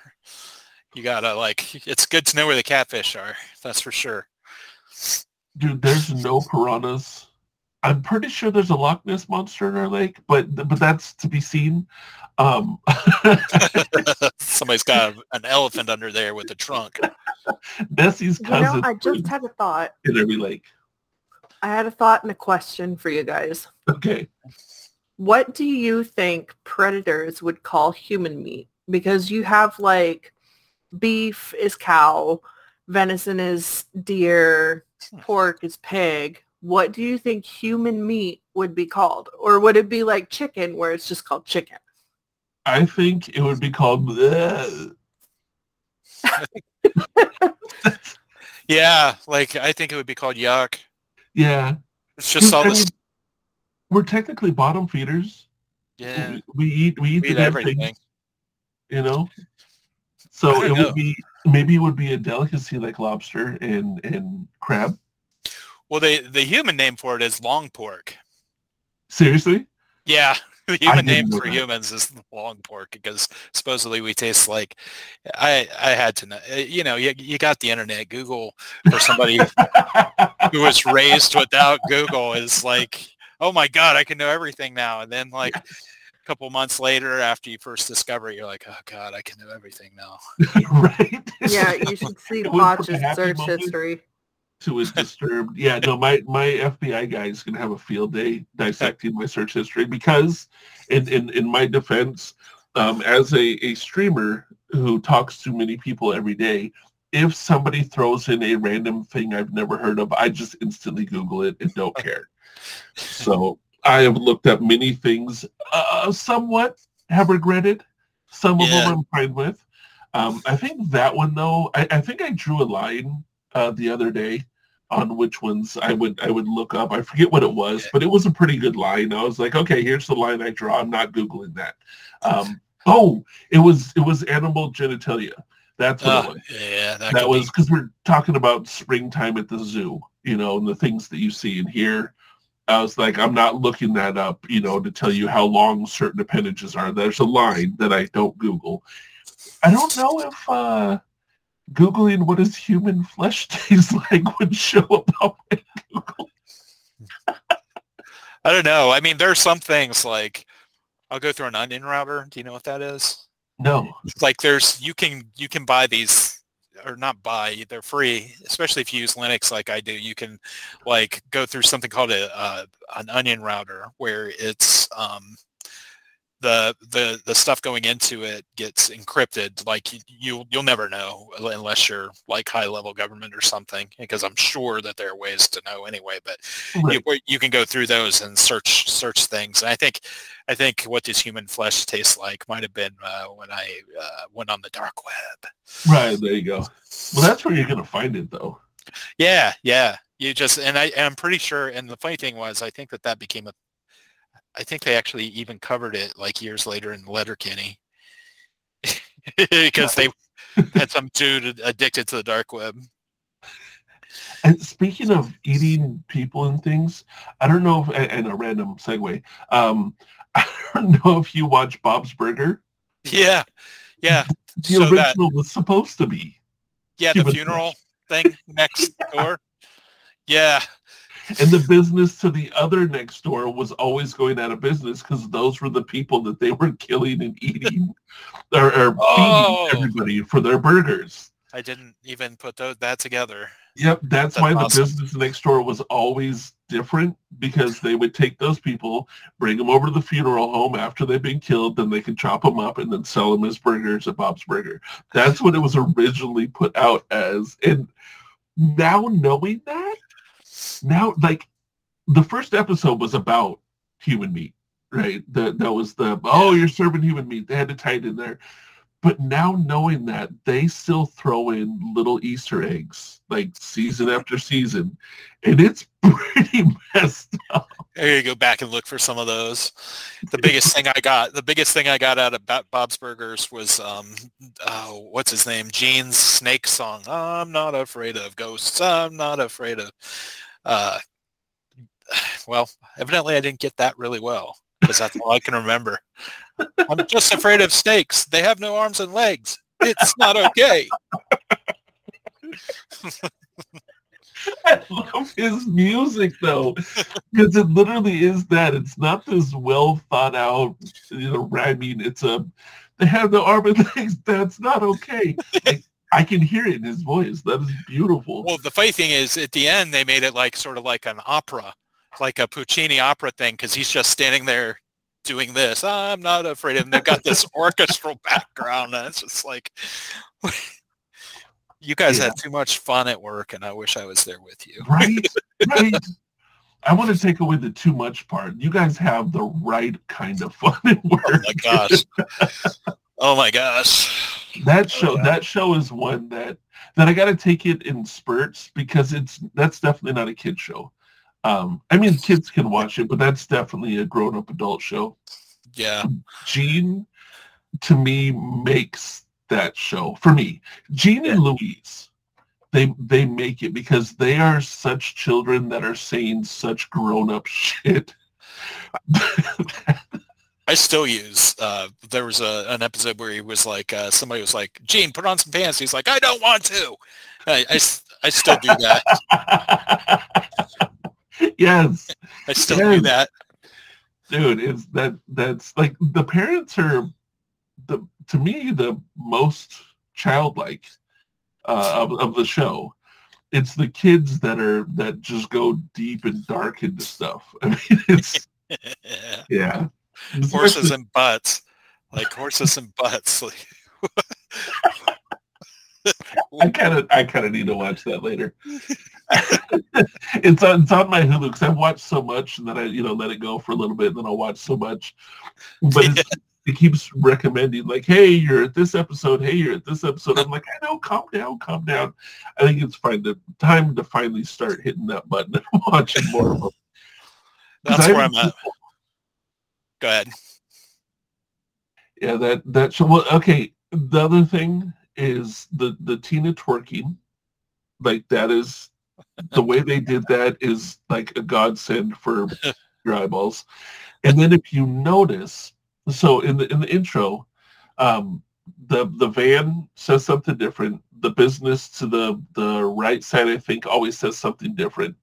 But if you watch gene as soon as like the music part starts he starts doing this little bobbing dance I haven't noticed that. Oh, dude, watch it. Like it starts off, they're all just standing there in front of the, you know, the business and the reopening, and then all of a sudden he just starts like bobbing, just do, do, do. And and what's funny is that I'll do that dance now because because I've seen it so many times. Music will come on and I'm just like, do, I'm like, what am I, what am I doing right now? Like, what is really going on, Oh man, I'm gonna start doing that in clubs now. dude? That Well- the Tina, that the Tina twerk, you know. Not that not that I'm playing out. So the the the other the other strange thing is uh, so in this day of like content creation and stuff that sort of replace the word artists, writers, stuff like that. I'm like, okay, and there's there's monetization. That's cool too. But like, Mhm. uh, th- like my I think that I confuse the group of people. So the group of people that I usually play out with, like any one of them could just lay down like a movie soundtrack tomorrow. They just Okay. like That's a dog. Dog Boy is a very deceptive name. What he should be called is I can write a movie soundtrack right now.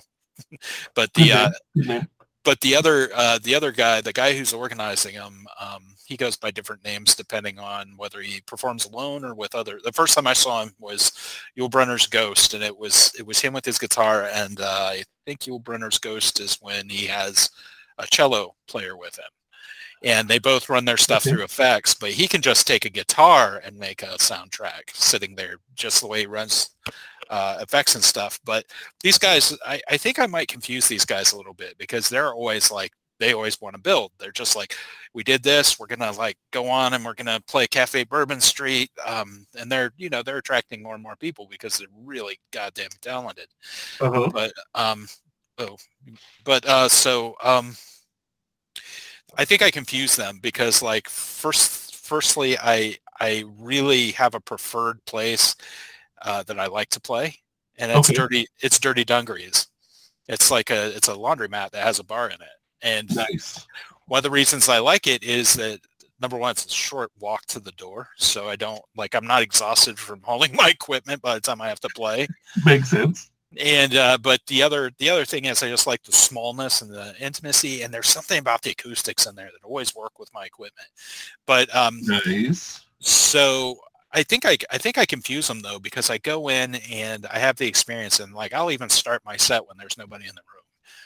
It's just like this is the time I get really like this is the time. This is when I'm going to start. Uh, maybe people show up, maybe they don't, but I need to like put this out in the world. So I do it and then like you know maybe next time they call me they'll be like uh, cafe bourbon street and i'll be like nah, nah. but uh, it's i feel like the i feel like a lot of times i need to just go and do it and get it out of my system and it's not so much about building onto something because every time i think about building onto it like i find excuses not to but um I am going to try to do a, a Twitch series where I go back over the uh, same equipment that I've used before and do something close to the performance because I'm, i improvise. I'm mm-hmm. going to try to do uh, I'm going to try to do that several times on Twitch and then take the um, music off of OBS and then put that on Bandcamp because for some reason I have more luck getting sound out of OBS than I do out of like Reaper it's like once I once I do it and do it live, great uh-huh. sound. Uh-huh. If I try to like sit there and engineer it, it's just like just doesn't work. Got you, got you. But and that's that's something like you you talking about doing it on Twitch because like you, you stream, but not what I like, yeah, uh, yeah. I mean, you have for a little bit, but but what I like about your stream, and this is this is kind of a segue into the other thing that I wanted to talk about, is is you know with you if you if you don't mind is oh, absolutely. like your your music but you also do very creative writing streams um and your streams are like something i've never seen on twitch. That's that's i think what i like about them so much. Um it's your your writing is even I, I can see how the two of those go together and, and, and let me explain the experimental music that you do. And, and i'm going strictly by selfish this is what i feel right? So i'm not telling you what you do. I'm not telling you your process. I'm telling you like on a selfish this is how i feel with with both of your the arts that i know that you do. Mm-hmm. um one of them being your music.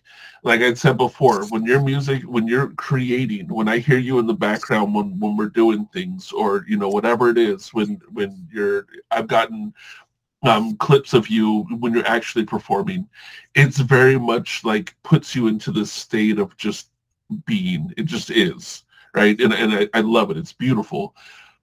I can't tell you how many times that you've streamed and, and I don't say anything, but you know, I'm working or I'm doing whatever, but I have you in the headphones and I'm listening to the process of the way that you write. And for me, not being a professional writer, I go, okay, I got Bill and I got Jim and I got Tammy. And this is a story of Bill, Jim, and Tammy, and I go with it. Where you, on the other hand, go, okay, Bill. Bill likes plumbing, what kind of plumbing, and if you use plumbing, would he use a copper pipe or would he use steel? What now? If Bill felt like the way you go into just describing who Bill is, is is my entire book. Okay, like, but yours is like a you put down, and, and this is what tripped me out. Like, I would just sit and stare at the screen because you would just bullet point. Okay, this, this, this, this, this, this, and this.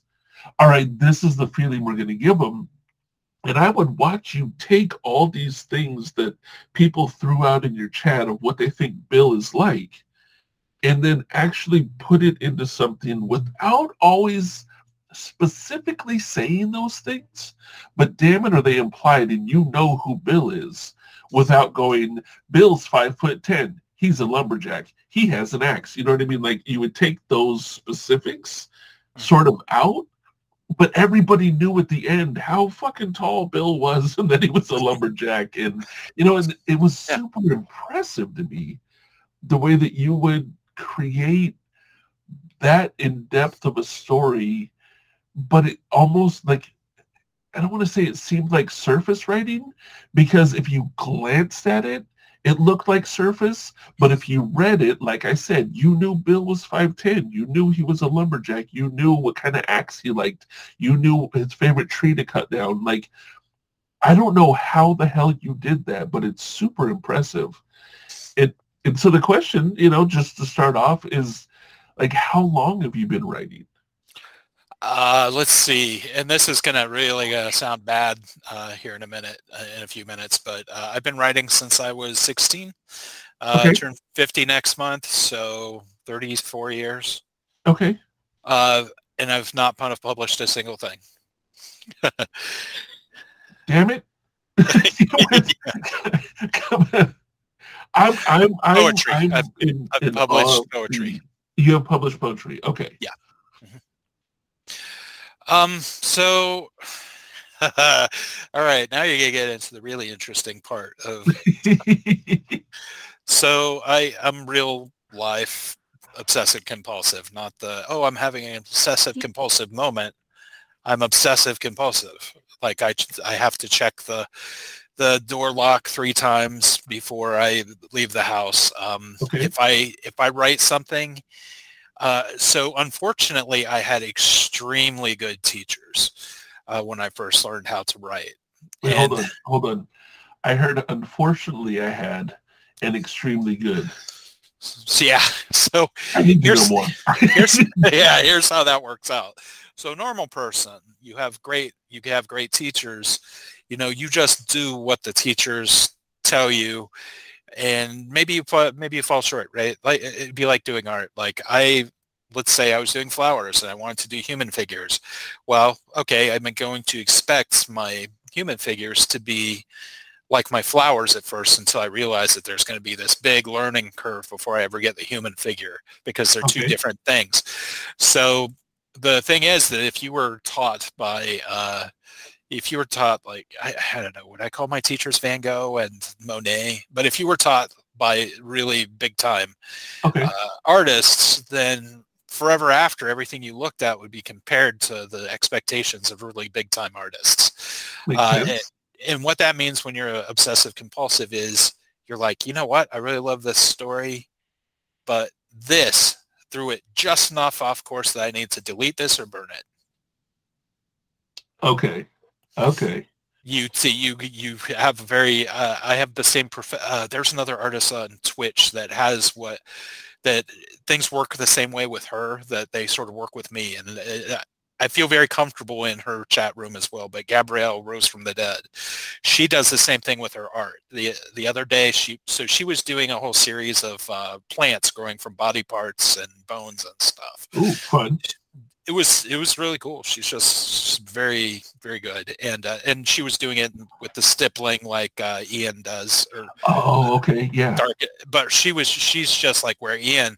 You could watch him over the course of the last couple years get better and better and yeah. better.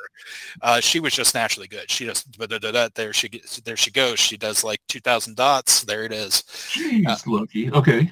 But she moved on to uh, figures in her last stream, and uh, frustrated herself because she immediately expected the same level of thing to transfer over. And even though she knew that it was supposed to be like a learning thing, that she was Uh-huh. not going to do well at that at first, it still frustrated her. And that's Makes sense. yeah, that's uh, that's she. I'm the same way about writing that she is about art, and it's trying to talk ourselves into doing things. Like we both ch- now she has a store, and she's like quite a bit farther along uh, mastering what's going on with her than I am. But she uh, uh, she I, I just I'm like okay I can I can relate to that because like I I'll get into something and then I'll see something else that, and I'll start pointing over to this and then I'll you know this one paragraph takes the story from going straight on to going off to the right at an angle Okay. bit. and now why did it do that so I sit and I look it's overthinking so I'm like why did it do that oh I'm headed for a cliche I realize that I'm headed for the the path of least resistance. So I'll blow that part out of my story. So it's a lot like yeah, so it's like uh it's it ends up being uh like a game of rampage where they're Those of you that don't know Rampage, please stop for a minute, pause this, Google it, and then come back. yeah, Oh my god, I love that game so much. yeah. so now, So- now I'm picturing you writing Rampage happening. Got you. Keep going. Yeah, so imagine a rampage where you built the buildings and then you knocked them down as a big monster. Mhm. That's sort of that's sort of what happens a lot of the time. Or I'll like uh, just overhandle a story so much that I can't feel what's going on there anymore. Or uh, believe it or not, I don't have the same problem with poetry. Poetry, I'll put any old shit out there. Okay. Uh, and a lot of times, like what I consider any old shit, people be like, I, I can't believe you put that stuff together. Um, I'm a much better poet than I am a fiction writer, I, I guess. So And, uh, que- question then, and, and and maybe I'm totally wrong, but just uh, looking at the way you do music, um, you know, and then the way that you do writing, if you have a certain set style or what you perceive writing should look like, if you're writing, say, a novel, um, would you look at poetry more than as like the experimental sound where you're experimenting and seeing what happens with no defined order of things just let's see what the fuck happens compared to it has to go a b c d e f or it's not right yeah, there's there's a lot there's a lot more uh, freedom. You know, a po- uh, in poetry, it's the it is the same. It's it's a lot the same way I write music. It's just I take this thing and I try to put it into these little uh, containers called words. You know, just Right. imagine imagine if you will like like a bunch of little aquariums each one has a different color of water each one has a different thing living in it maybe plants maybe like betta fish and imagine stacking those uh, stacking those up. That's what i see poetry like. It's like i have this feeling that doesn't have that can be defined by a word. What's the best word for it? Then i go and i do that. It's uh, but with stories unless you're talking about like a really short story uh, Uh-huh. there's a guy who does that Bryan uh, he has a pod now he's all he's all into star wars. Uh, he does a podcast called full of sith. But uh, Okay. i got one of his um, books of short stories when i was at uh, origins like a, a, a board game fair one year they had a little author's corner and he believed in something called holographic fiction, fiction which really influenced me. It was where you told a much bigger story by telling a much smaller story. So all the things that the story inferred going through gave you a sense of the past and the future of the story. Oh that's cool. yeah, so instead of writing like a hundred page mini novel or something, he would like make one short story and you could infer the rest, like like twenty page story that you could infer like two hundred pages from. okay that is pretty that to me that's impressive that's Yeah, it- impressive to be able to do that because you're really putting in descriptive things but you're doing it in such a minimalist sort of way Yeah. that it isn't overly consuming yet it still paints that picture Yeah, yeah, absolutely. And um, uh, he like I wish he would have. I wish like he made some other short stories as time went along, but after a while, I'm not sure what he does uh, besides the full of or the uh, full of Sith podcast. He uh, he wrote one book that was really widely regarded um, a, a really good book called Lost at the Con. And it was his experience of going to a con as not as be, uh, being a non-geek, and it was really good. Um, Okay. Okay. so yeah, and uh, I'm I've I've also found that I'm much uh, getting off that topic a little bit. I'm much better at, at creating universes than I am making people live inside of them. Okay, so sort of like a, if you were to be a painter, the difference between a landscape painter compared to a uh, realism, uh, Yeah. very specific eyeballs, hands lifting up a cup person. Yeah, and oddly enough, even when I the few times I have gotten out paints, I'm a landscape person there too. Nice.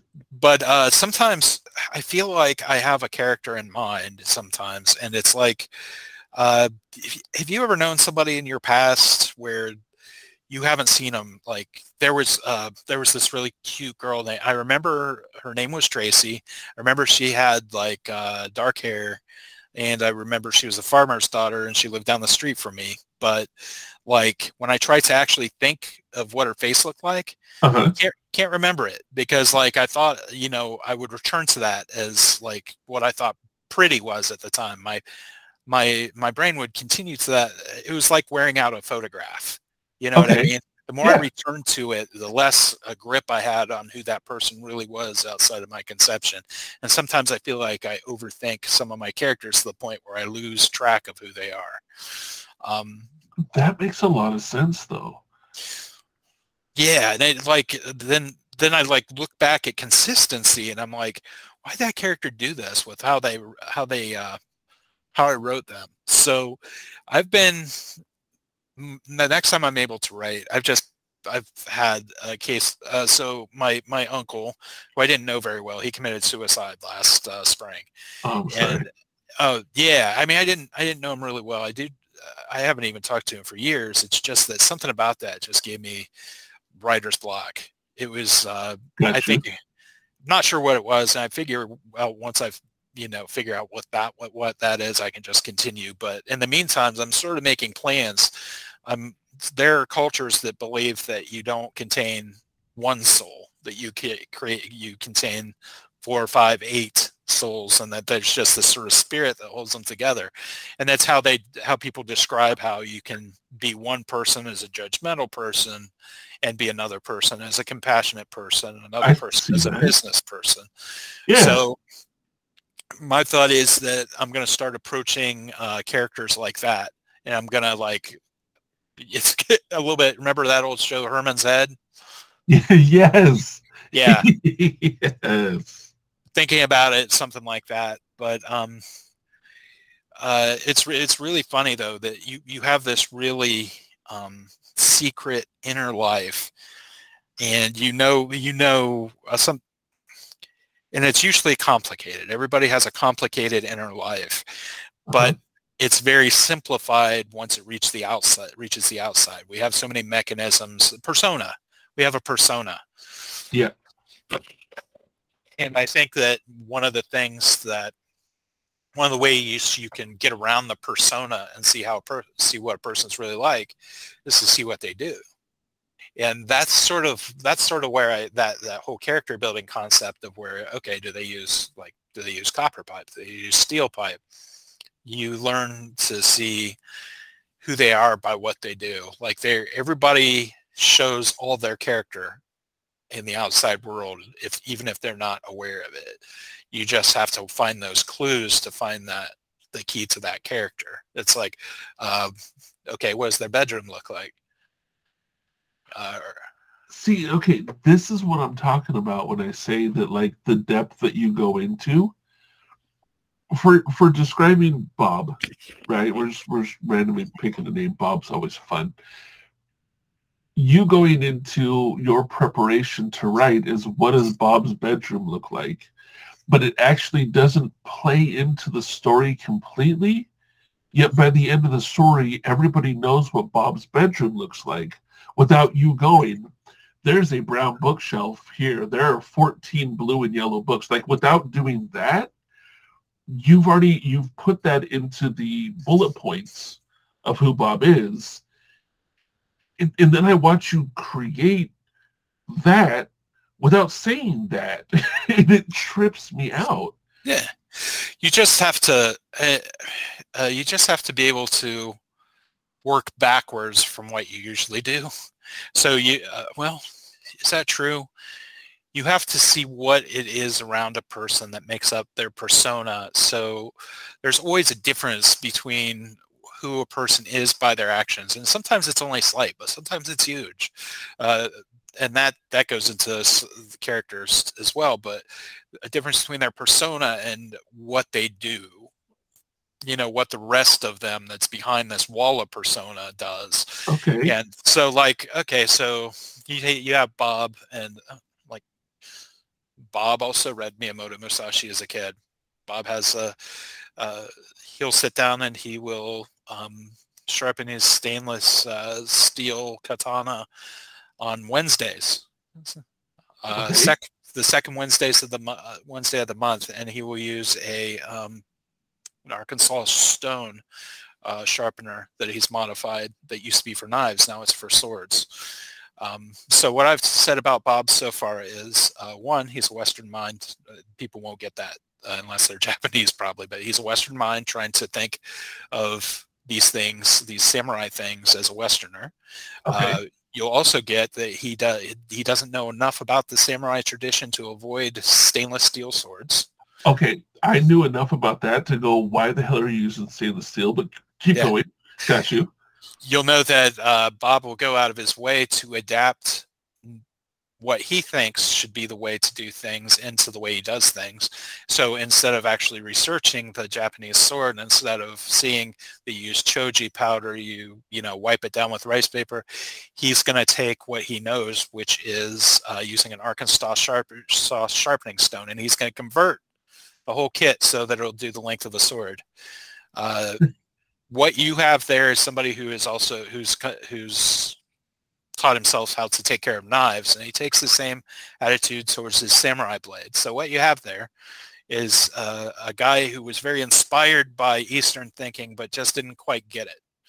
Um, so this is a guy who uh, this is a guy who really feels strongly. This guy is a cultural appropriator in the in today's in today's terms but it just turns out he has a really big passion for all things Japanese so you can say cultural appropriator or you can say you know a weeboo that lives in uh, Arkansas am I allowed to say that I think so. a weeb just I- somebody who likes Japanese culture lives in Yeah. Arkansas yeah you know But that's okay. Like what you just did is what I'm talking about. Like that is that's to me that's madly impressive because while I didn't go all those places, that's what you put into it.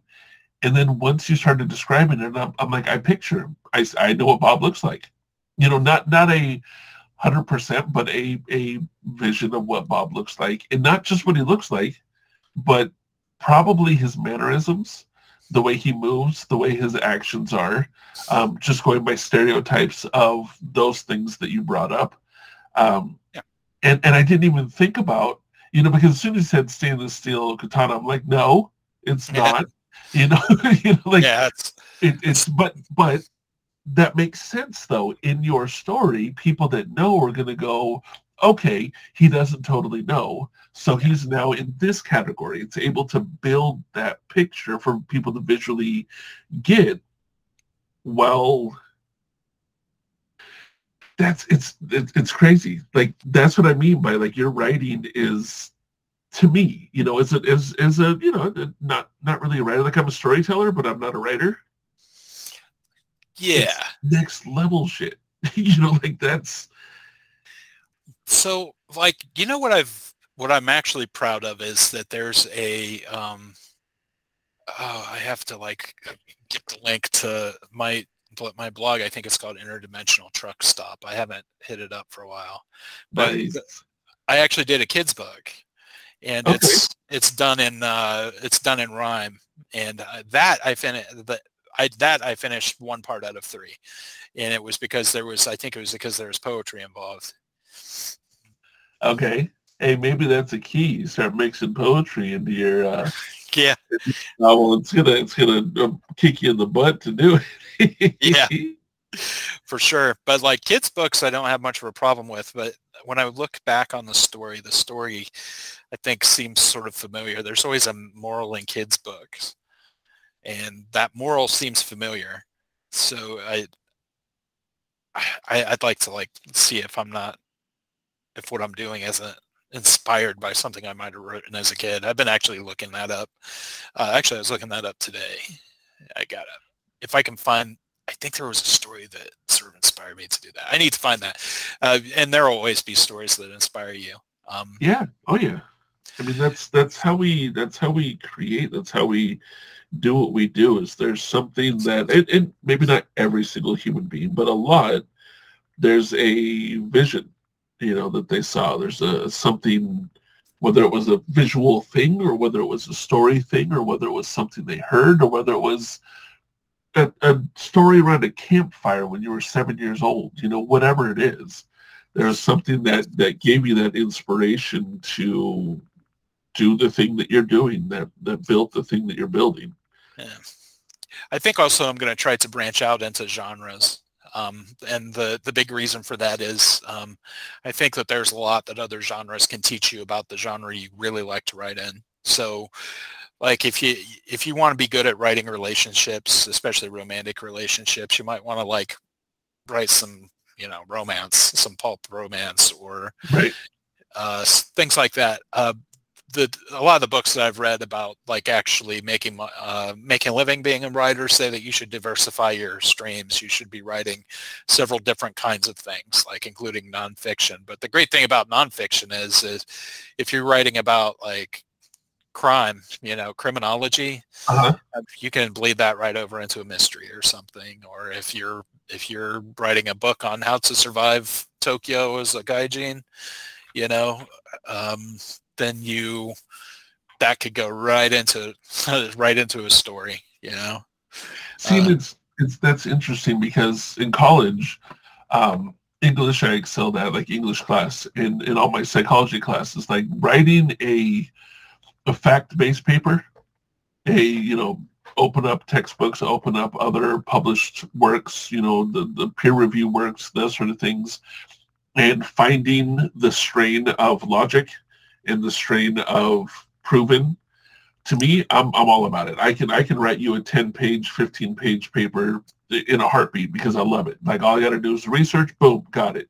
You know i'll quote where i need to yeah. quote and I'll, I'll cite what i need to cite and i'll make that happen turning that into a a story that to me is intriguing. Like you, you say, like going from you know grabbing that, which of course you, know, you have to. You got to take a little bit of reality and put it into your your fantasy. That would, I'm intrigued now. Like now, now I want to like maybe not actually write it, but like think out stories and use factual knowledge that I have, but put it into a non-factual story. If that makes sense. Oh yeah, yeah. That's that's I was decent at research papers. Uh, in the, you know, I didn't graduate, but in college I was decent at research papers. But I was always researching stuff that the the professors were just like, "What are you doing? Why are you doing this?" I mean, you, I mean, you get an A, but I don't know if anybody really needed to know about, uh, you know, the Church of Satan. why why are you doing i mean great job yeah. but why? Yeah. yeah. I, I got one keep this paper to yourself please. Nice. I'm giving you an a. It was on um oh it was on um uh what do you call etiquette in um um slave and master relationships. Okay. Yeah. Okay yeah, I, I I can't even. Oh, I remember why. I just knew some people who were into it. I was just like, well, how do you know? How do you know if this is okay? How do you know what you can do? Does this uh-huh. extend into your outside life? Do you like tell him to make you a sandwich and he just he or she just comes up to you with a sandwich and please sir may I have another or you know. And I learned a lot. I learned a lot. You should really like if you're going to pick up all the pieces you've got to go down the all the roads. Oh, I mean, yeah, yeah, yeah, that I agree with. That yeah, I agree you've, with. You've got to go down into da- sometimes dangerous and dark roads or roads that have stigma attached to them. If Just- you want to know the city layout, sometimes you got to check out the alleys. That's just how it is. Yeah, yeah. And in the end, like, you know, that's that's also part of the whole writing process is not being afraid to go certain places. But I think, sorry, the biggest advice I'd give to anyone is to not write yourself into stories. I know there's like a big, uh, and you know, really at the end of the day, do what you want. But Right, like, right, right. Uh, there's a big tendency to, I like I've seen OC around quite a bit, and it's like where you have an original character you put it into a universe that somebody's already made and that's you know it's cool you know follow your Uh-huh. bliss but like not like a lot of them that i've seen is that you were putting yourself into the story. And it's just like well that's that's good. And it would be a way of it would be a way of like self like like exploring yourself a little bit. Except i don't see it as self exploration a lot. I see it a lot as people are putting a persona into the story. And it's like if you're going to put yourself in a story like usually if i find myself writing myself into a story and it will sneak up on you uh, i usually kill that i usually kill that character i kill him off Oh. or send him okay. It's like, oh wait, that's me. And then a truck hit this poor guy on Yeah, the I-5. And and then all of a sudden they needed to go to another galaxy or make something It's- funny happen to the character Man, that's like almost a semi-morbid yet peaceful way to commit suicide technically. Hmm. I can see that as a way to, um, and, and I'm going to go like way deeper than maybe I should, but as a way to accept immortality. You know, like, hey, you're there. but- This is about you, and now, now you're gone. You, you went either you disappeared or the ship you were on blew up, and it was peaceful, and it's okay, and you moved on, and life continues to carry on. That, that could be a way with with touching on your own. You know, the fact that you're not immortal. That that okay, yeah, I'll die, um, but I'm not going to cry about it right now. Yeah, yeah. Like it's it's uh and also like most of the time when you're writing yourself it's sneaking it, it, a lot of times it's sneaking in. Um and it's not like the it's not the most personal parts of yourself, you know what I mean? Uh-huh. This is what I would love to be. I'd love to be a sheriff that never misses his mark. But right, right. this is what I'd like to be. So you sort of have to, but like it's similar to what you do in real life. And I'm not talking about like any active self-harm. I'm talking about where you you see a part of your life and you're just sort of like, this is what I want to be, so I'm going to go be this, or this is part of my life. I'm never going to be this. I'm going to leave it alone. I'm going to like kill it. I'm just going to kill it. There you. You know? that, that makes a lot of sense. I um, Yeah. you know, the the whole story process. There's uh, what is the word? There's always a protagonist. There's always uh, you know, something's going on. You got to fix it. I sat down uh, years ago, 20, 20 plus years ago, and said I want to write a story because someone told me the basic theme to any story is that there's a hero and there's a bad guy, and the hero has to overcome the bad guy or bad thing or whatever. And I said, well, screw that because I'm a rebel and I do what I want. So Yeah. I'm going to write a story where everything is good, right? There is nothing bad going to happen in the story. This is going to be the story of somebody who has had every opportunity and every great thing has happened and there's never a bad thing. This is going to be a utopian perfect life. Right. yeah. And, and so I did, and I I was I was writing when it first started, and, and it was I took the parts of me that I always wished were the best, and I started writing the story, and I described the person, and I was very descriptive, you know, going on in their life and everything else. So when you say things that sneak up on you, this is what uh, this is what made me stop writing that story and never pick it up again.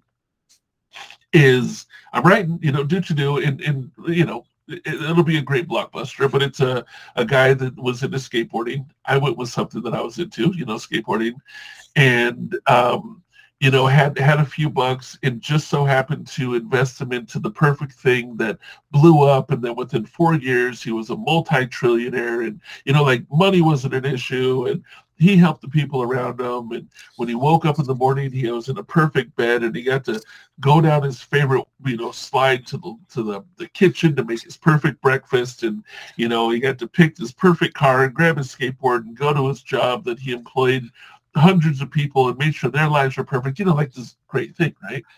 yeah. What was his name? Uh, I, you know what? I don't even remember if I gave him a name. Because I guarantee you, like, if his name was Bob, like almost all of your readers are sitting there going, "Fuck you and your happiness, Bob." right. Fuck you, Bob. But here's here's where I stopped writing. Is and, and I, oh, and I, to keep in mind, I was writing this on an old school typewriter, which was like a whole vibe in itself. Like tick, tick, tick, tick, tick, tick, tick, tick. And I think Yeah. at that point, I'd had 15, 20 pages of story. Just tick, tick, tick, tick, tick, tick, tick, tick, tick, tick. Loved it. And so I'm writing and I'm writing and I'm writing. And I didn't realize until I was probably three pages into the character went into the board the boardroom you know with his closest uh, you know friends that were all now millionaires because you know he's helping everybody out and life is good.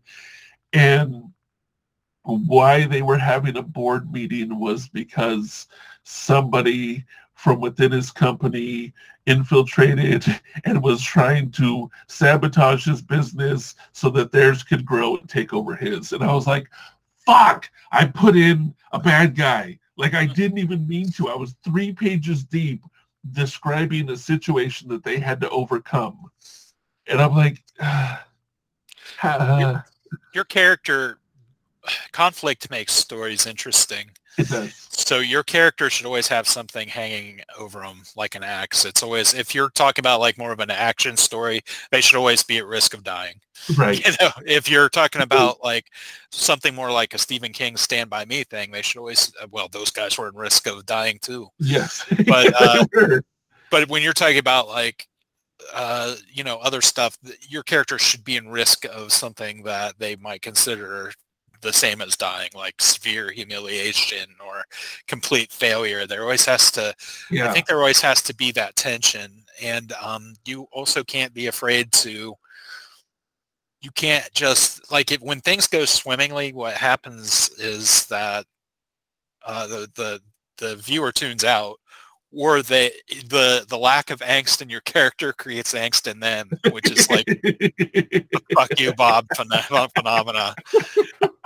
and that's sort of like, right it's and i i got it like it was it was an experiment because after learning that this is how you know the writing should be that was my i'm a rebellious punk i'm gonna do it and then i had to stop and go okay it doesn't matter how rebellious i am.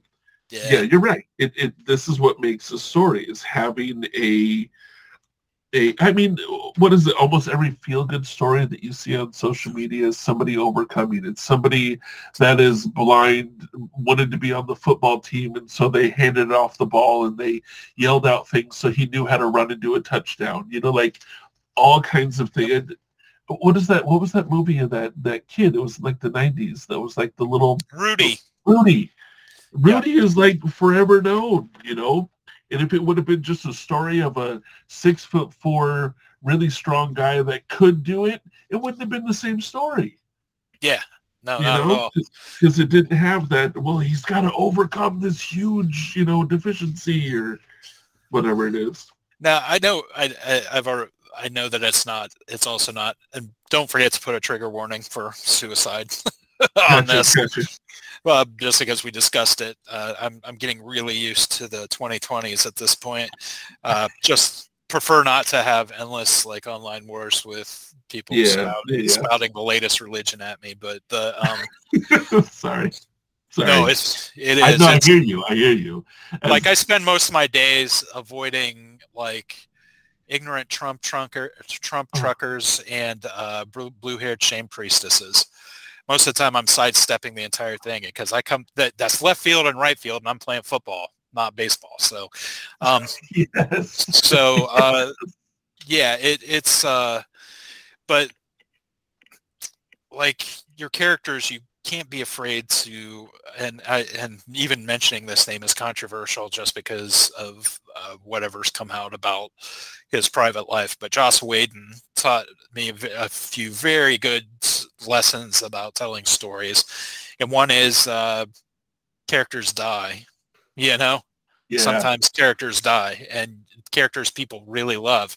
And between him yeah. well, you know, George George R. R. Martin, um, uh, Joss Whedon, and Stephen King walk into a bar and everybody dies, right?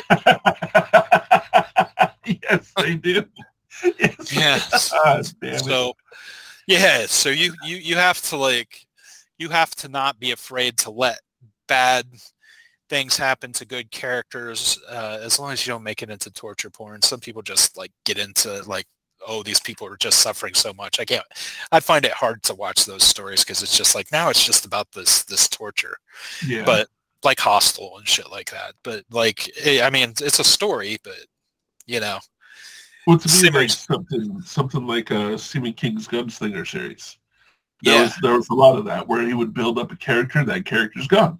He would build Yeah. up this character, that character's gone. You know, there was obviously a theme because it was the gunslinger, Yeah. but all the other characters that weren't just side characters, but were actually built up to be this gone, and and it did. It it kept you. It, so I've I've never been a Oh, huge Stephen King fan. Um, never been a huge Stephen King fan, but I was I was gifted like book three of the Gunslinger series. the So I- Yeah, I started. Yes, yeah. I started on that book, right, and not knowing anything about it. Got halfway through and went and bought the two before it. Just was like, yes, this is a whole bunch of yes because you know at first I was like Stephen King. I'm I'm not a big horror person. Um, you know, I've talked about that plenty of times. Uh, I'm, a, I'm a big baby when it comes to horror things. I just, you know, prefer not to. That is not a horror book.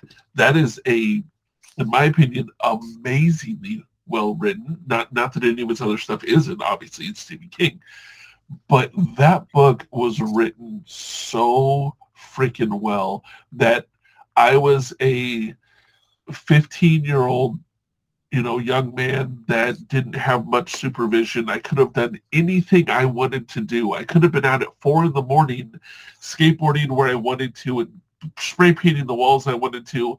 Instead, I sat engrossed for day after day after day in these books. And and that in itself, like knowing the characters are going to come and go, you know, but the but the story, the way it was written, the way all of that was done, yeah, that's that that's something that had I picked up a book where nothing went wrong, I'd have put that bitch down. I'd have been like, look, okay, good for you and your happy life. The rest of us live a regular one. And I would have moved on to the Gunslinger, which was very much a fantasy, you know, jumping worlds.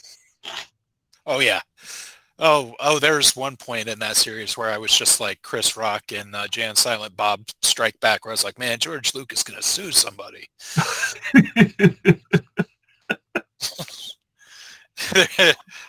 like robotic werewolves with lightsabers that was like okay All right. Okay, the train part. The, tra- the Oh, train. Okay, yeah. so here's here's the thing. In this, iconic this oh god, this made me so mad. I was reading it before the next book had come out. So the the train cliffhanger, oh shit the train cliffhanger happened, and then I can't remember if it was like multiple years before the next one came out, and it, and so I'm sitting there with this like train cliffhanger in my head for a long time, and, and this is dating me, but um, back when Barnes and Noble was on every other corner, I remember that's when I heard that the new one had come out. I literally went and stood in the aisle in Barnes and Noble to read what happened because I didn't have the money to buy the book. I sat and read in Barnes and Noble what happened on that freaking train. yeah yeah no doubt yeah no Oh. i know exactly what you're talking about too But it was Um, so good. did you make it through the entire series I, I haven't. I haven't. I um. oh you're gonna want to kick rocks Oh, I know. I, I definitely do. I, I oh, I absolutely do. But that's that's the thing that like I love reading. I adore reading. Um, I'm at a place, and, and this is I've, I've accepted and absorbed this into my life. Is I go through stages in my life of different things that I do. Um, Yeah. Went through a stage of like I used to read like crazy, like Lord of the Rings trilogy, like the OG one. Read all that without like skipping a beat. It's actually started with every single somebody gifted my family when I was a young teen almost every single Hardy Boys book. Now, if you guys know Hardy Boys book, there's Yeah. like a hundred plus Hardy Boys books. Read them all. There was the summer all my friends went out and played, and I was sitting on my bed at two in the afternoon reading Hardy Boys book after Hardy Boys book. I read the the um, Jack London, got huge into Jack London, loved Jack London, um, and went into you know Tolkien. Um, and then I hit a point where I was doing music, so I Oh, yeah. stopped reading almost completely, you know, for for pleasure, and went to making music. And music was my my life. Now I'm in a, an art stage, so I'm creating constantly. Um, you know, with with art, so I know that it's going to rotate back around to books, and that's when I'm going to be grabbing that Gunslinger series and finishing it off. Um, and I look Oh, forward to it. It's uh. So yeah, yeah. I'll just you, you let me know when you finish that and tell me what you think about the end. So um, the, so, So does it does it actually finally end? That's an important thing I need to know because I'm not getting left on a cliffhanger like that again. Damn it! I would say this before you move on to anything else. There was a so Stephen King wrote a bunch of them, and then he was hit by a car or a truck, and then he read then he wrote the rest of them.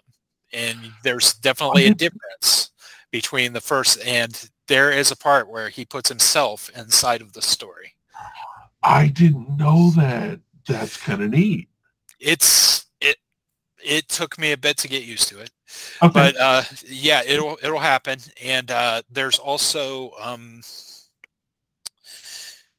yeah. So after he was finished with the series, they made they started making graphic novels, but they began them before.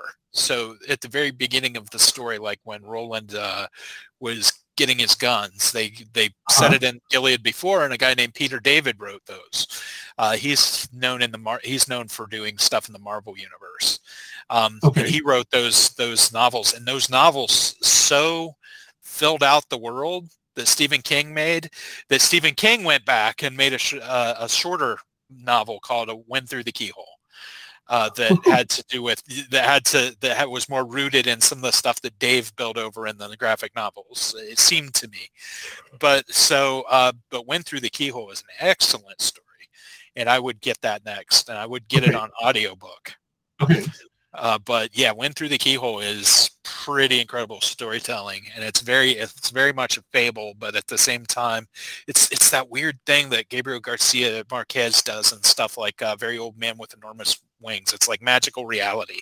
This is talking like a fable, but there are all these details that say that you're in a real world, and it's it's it's Ooh, okay. disconcerting. It's disconcerting and very cool. Um, That sounds awesome. Yeah, it's- it's it's pretty incredible, but Did- um, Did they I make a movie of the Gunslinger? They did. And so the movie as a story works so much better than the seven books of the Dark Tower, but it's not the same experience. Uh, it, Okay. it works it works as a, a smaller story that encapsulates more what he wanted encapsulate. Uh, it takes the most it takes the most important elements of the world, puts them into a movie Gotcha. and it has it almost has nothing to do other other than the world that it's set in it almost has nothing to do with the rest of the book uh, but I, I really like the movie uh, Okay, that's really good to know because I've been I've been wanting to see it for some reason. I put it off. Um, I've been wanting to see it. My biggest concern has been si- since uh, the Secret Garden. Now, now this is an old kids book that I read when I was seven, eight years old. Um, I I love that read book. you, you you read that book. yeah Oh yeah. I, mean, I would assume most people have, but I, I read it. They made a movie of it. I watched the movie, and as a kid, I'm critiquing the crap out of it, going, "What is this pile of garbage? This happened. This, you know, you know, I'm doing the book thing, right? yeah You know, I'm a kid getting mad at this, and I never watched. No, I I think I watched the movie one other time, when I was like like maybe three or four years later, so like under the age of eleven or twelve, um, and, and the same thing was pissed off, and I've never watched it since. And I've been very very leery of any movie that I read the book of first. Um, I enjoy now if I know that a movie is based off a book, and, and this may be backwards, but I watch the movie first most times, and then I go back and read the book um, because I'm let down a whole lot less uh, than if I read the book before watching the movie. Yeah, with uh, with Dark Tower, you have to say like it is not for fanboys at Cool. all. Okay, It's good. See, it's knowing that, just just Yeah. it's got as many difference between it and the Dark Tower as uh, Blade Runner has with uh, Do Androids Dream of Electric Sheep. okay. Yeah, like that's the that's the the story that Blade Runner is based on. Uh, That's Okay. a Philip, Philip K. Dick's story. Uh, Do androids dream of electric sheep? And then Blade Runner is this that really highly stylized, just set the genre, you know, uh, movie. And uh, but and Blade Runner on its own is very good. If you're Right. expecting all right. Do androids dream of electric sheep? You're gonna miss at least like you're gonna miss. There was one punchline in Do androids. Uh, there, there's several things that there are several differences. But in Do androids dream of electric sheep? Rachel a- actually sleeps with Deckard to I think sleeps with him to um, convince him not to go kill the other replicants. But he just goes Okay. ahead and kills the other replicants anyways. So she shoves his sheep off the top of the building. yeah. So it's like I sort of missed that punchline because it was very funny in my head when I wrote it, but or read it. But um, Right, yeah, right, so very different. And uh, Blade Runner 2049 still even more different. Like I had friends who loved Blade Runner that hated Blade Runner 2049. I happen to like it. Um, more questioning on what it is to be human, but um, yeah. But the so Blade so Dark Tower also has something shows a technique that both Joss Whedon and Stephen King have, all except Stephen King really twi- really figures out something subtle that makes the knife twist really hard to take. Like you got to put that in the book. Um, in uh, like an Angel, um, so the backstory to this was um, uh, Angel had a son, which was technically supposed to be impossible because vampires, right? And his son got kidnapped, taken to a hell dimension, and raised over a course of like 16, 17 years. Uh, time was different, so two weeks later he had his son back, but he was grown up and surly and raised by his enemy, right? right. So, uh, so his son uh, drops him. Uh, you don't know what you know. At the end of one uh, episode, you see his son like knock him out. He's there to convince, confess his love for Cordelia Chase. His son knocks him out. That's the last thing you see. And in the meanwhile, something really, really, really Deus Ex Machina happen. Well, Deus Ex. Cordelia gets taken to a higher dimension to be a higher being for a while. So she doesn't show up. So the next episode starts with him, and there's this vision of there's this scene with him eating supper with everybody, everybody he loves. But you know, immediately know that there's something a little off because his son isn't acting like a complete prick.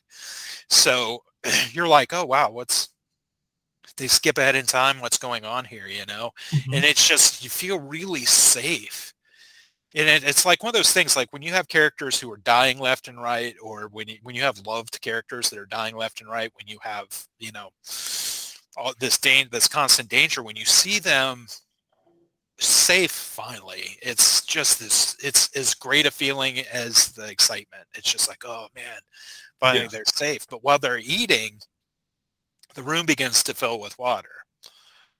And the room starts going through changes and um, then it shows his son has basically put him in like a box and dropped him to the bottom of the ocean.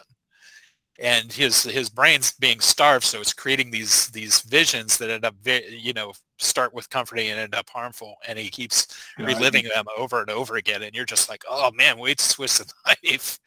But um That's that that went from and that's great storytelling yeah. where oh my goodness this is so wonderful. This is peaceful. This is safe. This is great. This is for terror. This is horrible. But you know yeah. Stephen- that out. Stephen King perfected the technique in uh, one one of his books, and it was you have these characters that you really love, and Uh-huh. they've they've had this excuse me this huge victory, and then he he announces it ahead of time. He's like, mark them well. This is the last time they're going to be happy together. Oh, like, oh, you like, son come on. Like, you you, know, son of a bitch. God, it, it, it, you, like my first thought is, fuck you, I'm putting this down. I'm not looking again. But then the rest of me's going, but what does he mean? Wait a minute, what happened? I care about them. I must find out. Yeah. genius. It's genius. It's, we also have a you know the the, Wow. the the the secret to that betrayal is that you just hope he means that one of them is going to a different dimension it's like oh maybe the other one's just going to a different dimension you know the endless possibilities of horror that can happen, but Yeah. you're hoping for the least of them. yeah yeah they're just like man and then you read what happens and you're just like oh you son of a bitch Right? Like what'd you do why why so I'm, uh, I'm, I'm curious then with with your writing and, and you you've Uh-huh. taken somewhat of a hiatus um, from it is what you're writing is it something where uh, you're working on just something for something are you doing this because you um, let's just say you do get re-inspired tomorrow you know and you you go back into it.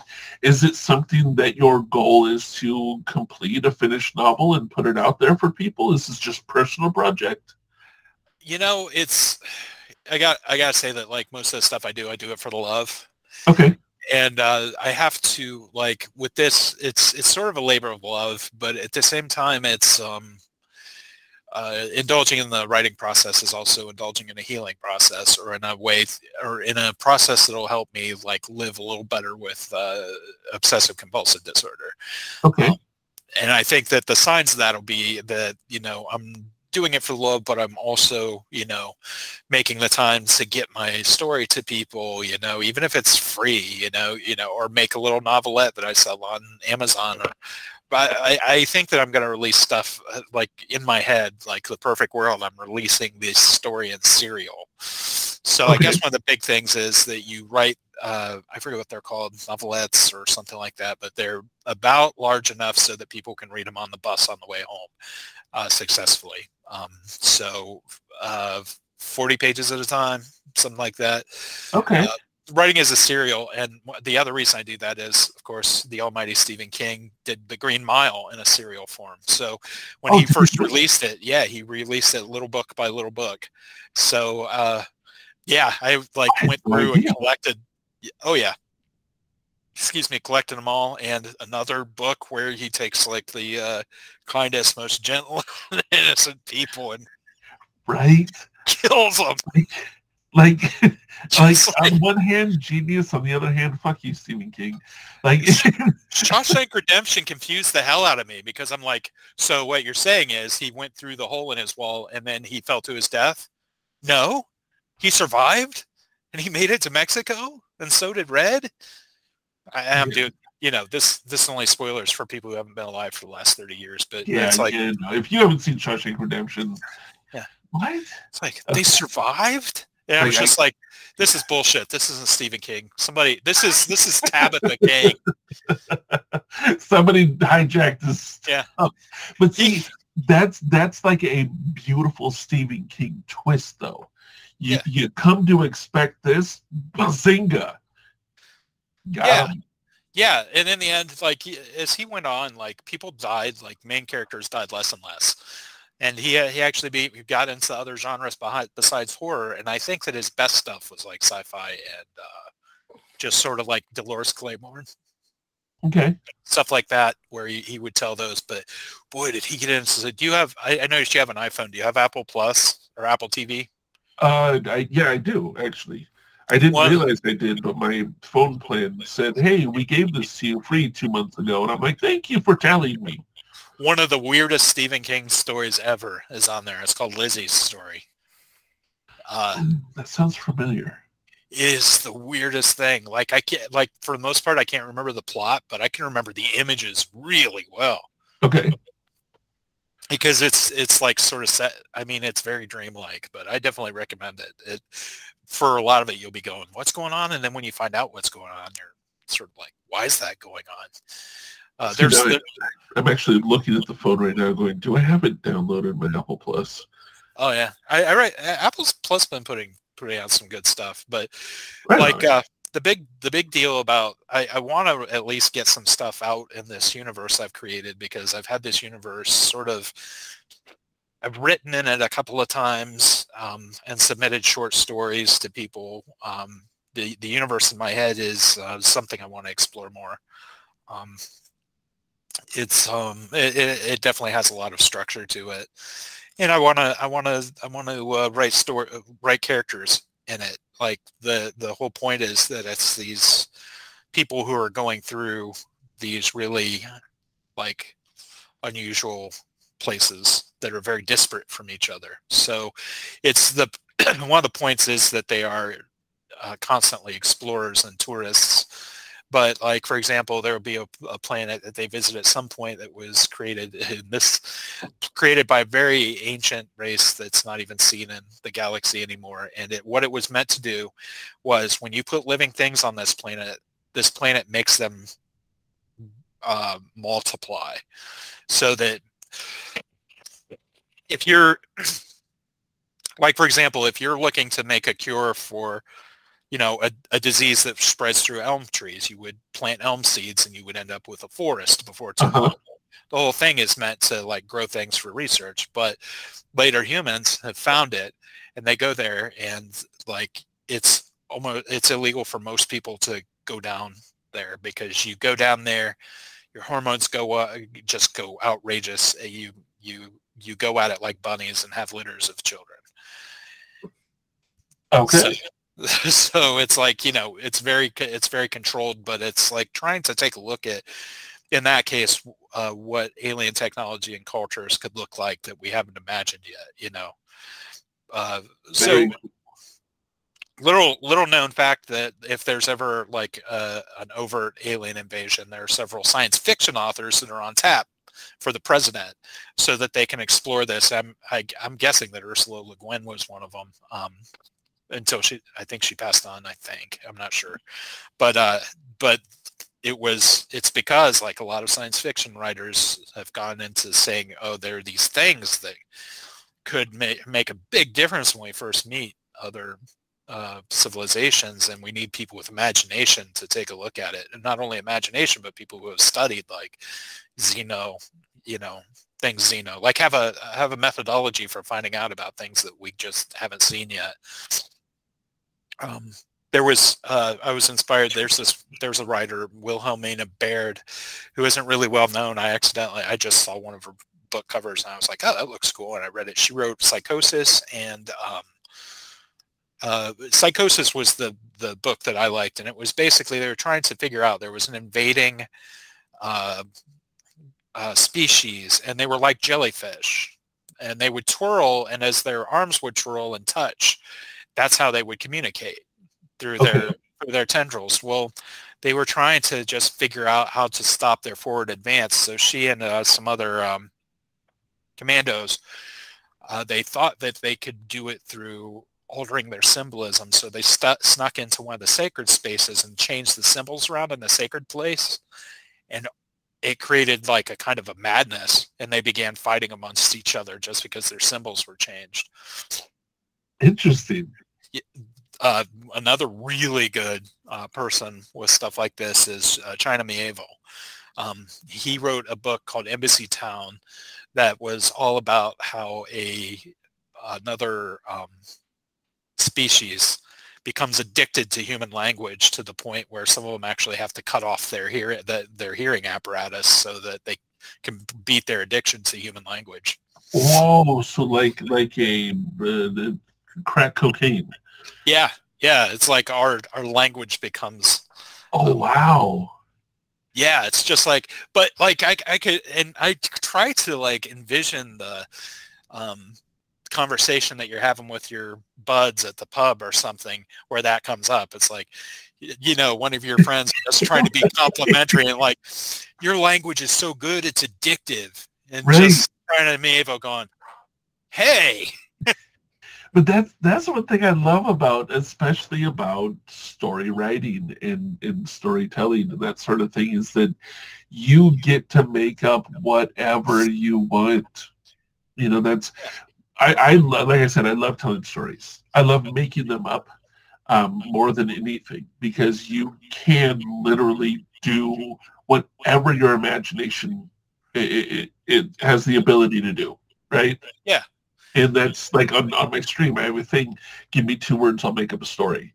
Um, I did that more so for the the ability to keep my brain limber. Yeah. Right? Like I love uh, someone going, hey, uh, shoes and, you know, uh, a wolf. And I'm like, all right, cool. I got to make up a story about shoes and a wolf. And my favorite thing to do with, with that, instead of going with the generic, okay, he's going to tell a story either about how a funny wolf is wearing shoes or a wolf has chewed up shoes, right? I go, okay, that's the generic that somebody's probably going to go with. I'm going to go with a guy named Bob. I love the name Bob.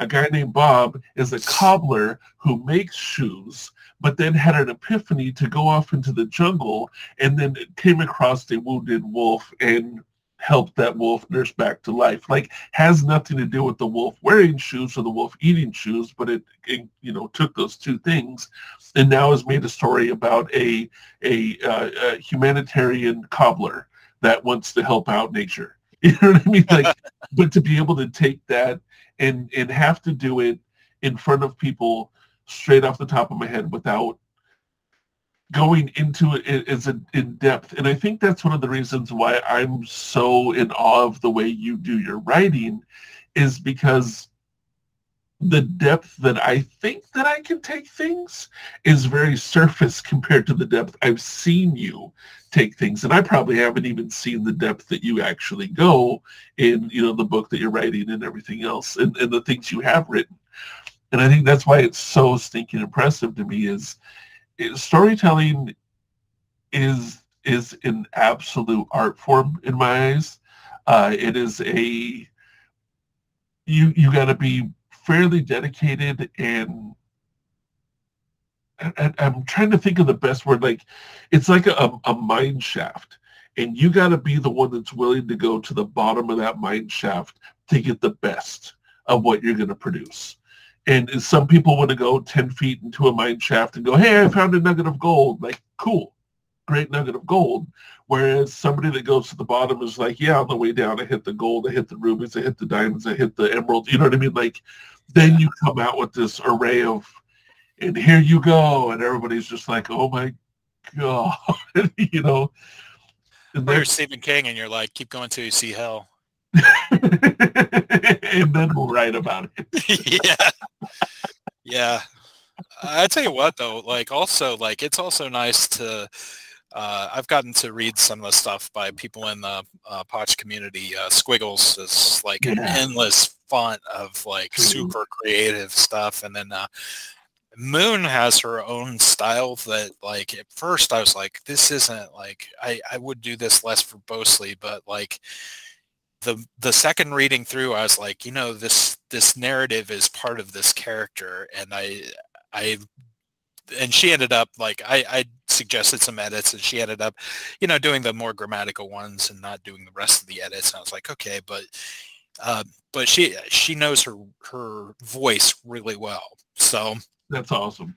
Yeah, so she like didn't change anything that had to do with the voice that she was talking in. She has changed the grant some of the grammar stuff, and that was. I hope she gets really confident and starts putting stuff out because she sort of writes in a kind of a young person's romantic genre that's Yeah. It's good, and uh, I think she could write in any genre. It's just she has that voice. Um, she's one of those cases where I'd say that maybe she's writing hers herself a lot, but it's it's good for what I mean. It's her writing's good, and it, Yeah. it really Yeah. um, it really helps her. But um, just will pull stuff out like a magician, like a rabbit out of the hat. Here's here's poetry about this, and like, wow, uh, Dude, holy the, the stuff that he's done, like, and, and, and I, I love, yeah, both of them because they're very, very different, very different writing styles. So that's a neat way to look at it. Yeah, Moon, Moon has a very romanticized, not just the topic, but the wording. And, and I, and I like Yeah. that. That's, that's her, that's her niche. Yeah. And it's, she does it it- well. I think she does it really well. Um, you know, me not being a professional writer by any means, but when I read her stuff, I'm like, yes, like I see where you are with this. Yes. and I don't want to blow the plot of the story that I saw, but the the the story was actually sort of cool and interesting and had details that were were really nice. Um, uh, also, there's another. Uh, so Jazzy is also like she has sort of a natural thing, um, and uh, I if you put her like in a class for like six weeks, she would come out like pro.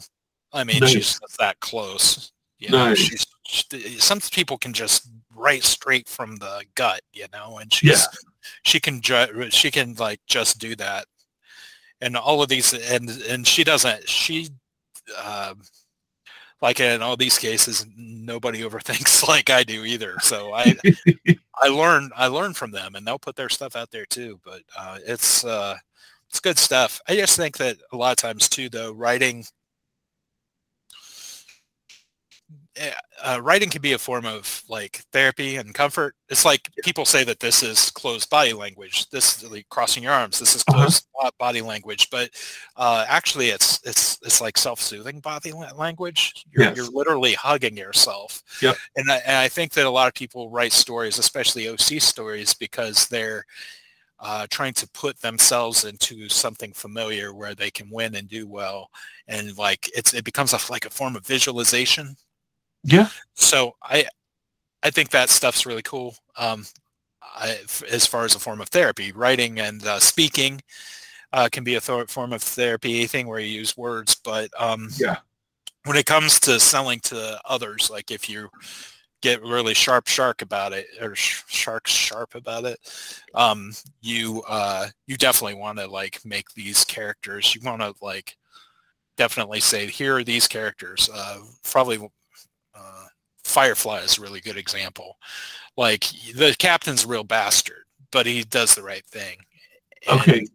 I'll have to tell you, I've avoided that because I heard the way that it just abruptly ended, and, and I don't Oh. want to get upset. No, no, no. It's it's one season, then there's a movie, Serenity. Right, right, right. I heard about that. It was just it, it.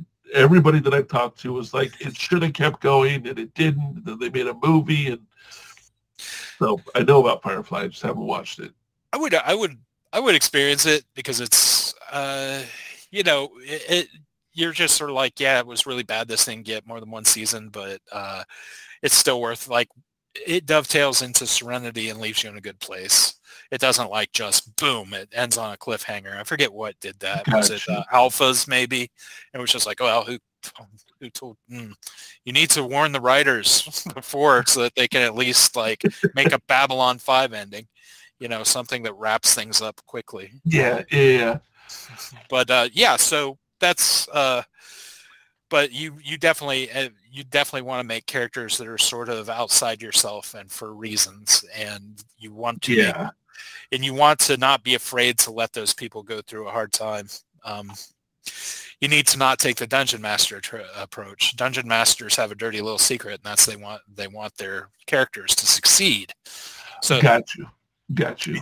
and you have to like leave it even if you have to roll a dice to see what happens next you have Right. to leave they have to be in danger and every once in a while you have to show that the danger's uh, real like this was this she was a beautiful princess now she's missing an arm that and, and I don't know why this just popped into my head, but John Wick.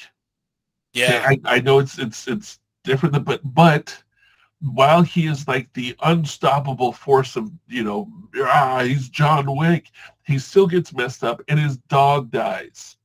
Sorry if you guys haven't seen it. Sorry, but that's within like the first fifteen minutes of the movie. I didn't Yeah. ruin the whole thing, but yeah, there's and just like as funny as that is because it's an action movie. You know, it's literally an action movie. If you've seen any of the John Wicks, it is insane action. I, lo- I love it, but just that. Th- there's something that you care and you love, and you're like, ah, and it's Dad, why, why, you know, like, um, Yeah. uh, the whole reason why I haven't seen Marley and Me, why I refuse to see the movie Marley and Me, but it's from what I've heard an absolutely amazing story. It's it's a great movie.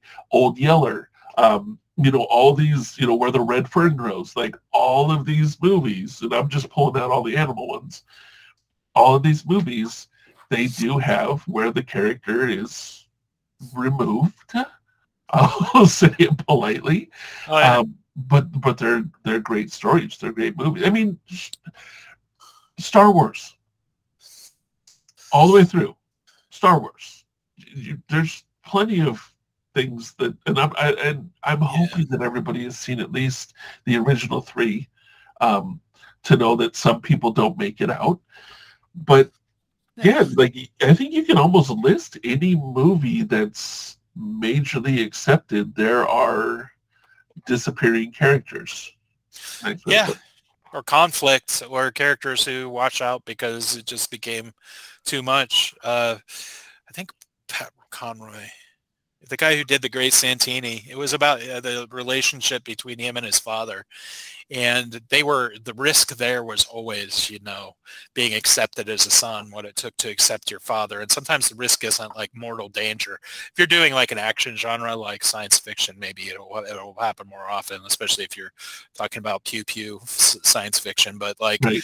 uh, but sometimes, I mean, oh man, what's we go through a bunch of like uh, the, the death tarot card almost literally almost never literally means death. It means that you've got you've gone through something that's so powerful that it changes you, and sometimes it's that trauma, it's that. Um, you know, the death that you experienced there is you knew that your father might never accept you, but the triumph that you had is that when he gets drunk, he shows you that he's accepted you a little bit.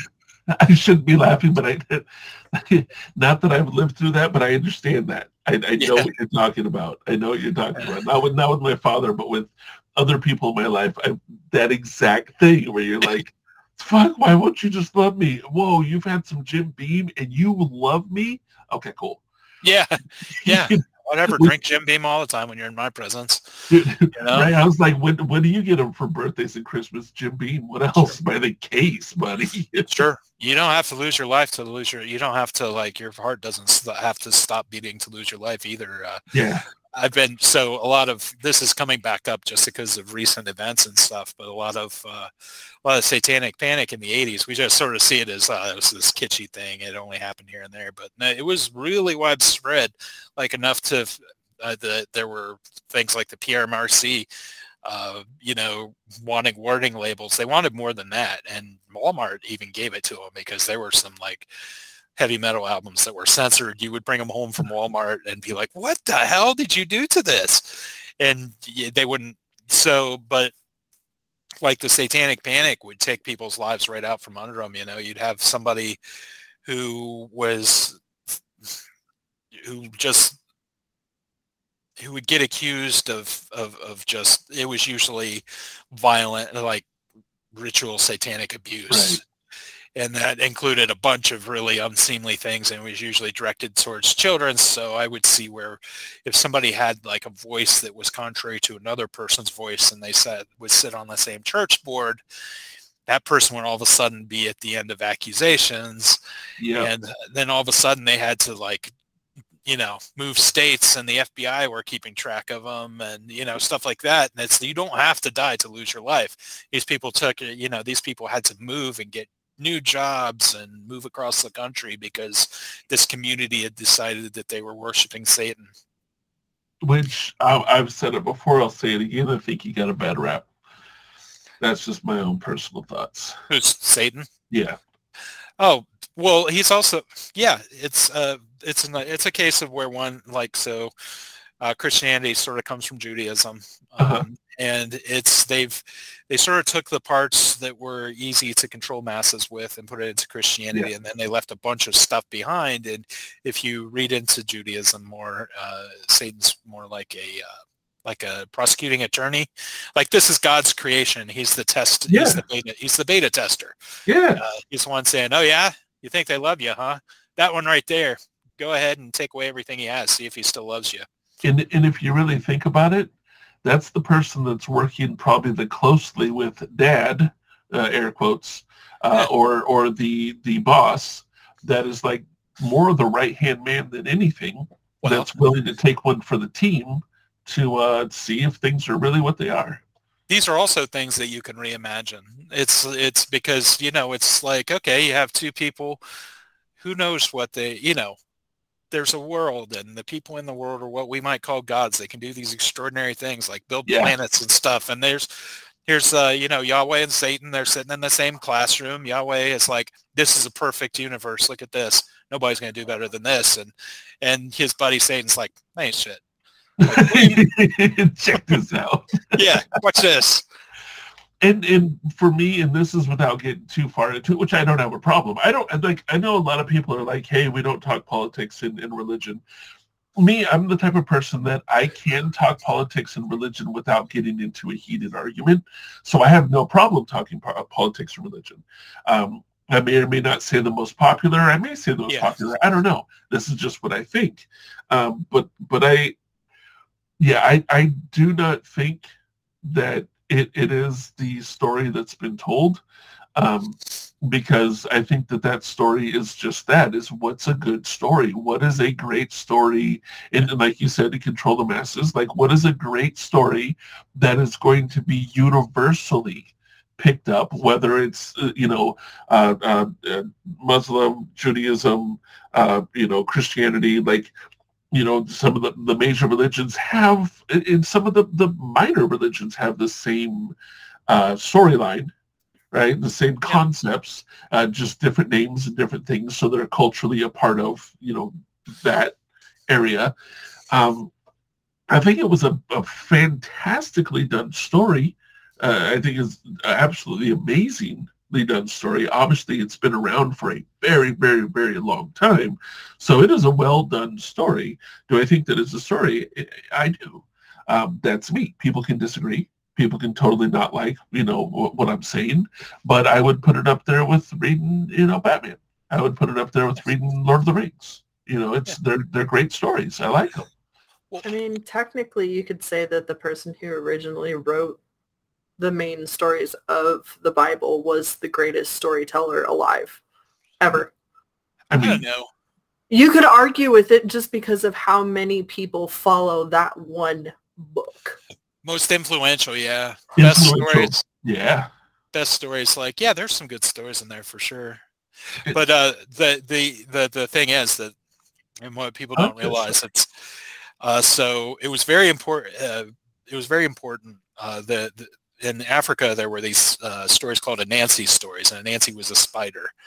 Okay. And uh, he ended up owning the stories in some versions. It just depended on who he took them from. But he, uh, the whole gist of that fable was that when the stories belonged to Tiger, stories were all about, uh, you know, dominance and hunting and killing. And when they passed on to Anansi, Anansi wasn't a great warrior. He was just really clever. So the stories became about, you know, getting through things through with cleverness instead of with force. It's he, he basically he, he, got the stories right. So, but um, in the end, it was really insightful. It's a really insightful story uh, because uh, we're all ruled by stories. Yeah. It's not just stories in religion; it's the stories we tell ourselves. Yeah. Uh, it's the stories yeah. we tell other people as opposed to what actually happened, or the stories that we tell other people in spite of the fact they don't want to know what actually happened. We're ruled like how we think of ourselves and the fact that we even even ourselves that that construct that we call a self and in, in Zen Buddhism, uh, self is considered to be a um, an illusion. Uh, once you get to the point where you can realize that, that's way beyond where I'm at because I'm pretty sure this is me. But um, the uh, but it's uh, but when you start to look at identity, it's a bunch of stories that we tell ourselves about ourselves and about other people. Yeah. So so so if you use the same method that I use to build characters, okay, so I'll describe I'll describe myself when I was I don't know when's the when's the first time I okay well it's, it's myself around 14 years old you know uh, Tom uh, uh, Tom lay in his room staring up at the crucifix uh, wondering if he was going to if he was good enough not to go to hell um, he believed that he was good enough because he was he didn't worship Satan he believed he was good enough because he didn't drink or do drugs Okay. was that accurate then? I'm not sure. But but uh so uh I know that it, the first time I did that stuff was when I was 12. I had a summer of vice because I had friends on a farm. But um so, you know, you know, you tell yourself this story about who you are. Um, Uh-huh. I'm a person who participates in praise and worship in church. I'm a person who, you know, looks out for the little guy, doesn't let people bully uh, others, and uh, and then sometimes you find yourself in that that situation where it's like that Leonard Cohen song in My Secret Life, where you're like, yeah, inside I'd I'd die for the truth, but you know, not in real life. You know, inside I would stand up for people, but really I don't want to get punched in the face today. right. Okay.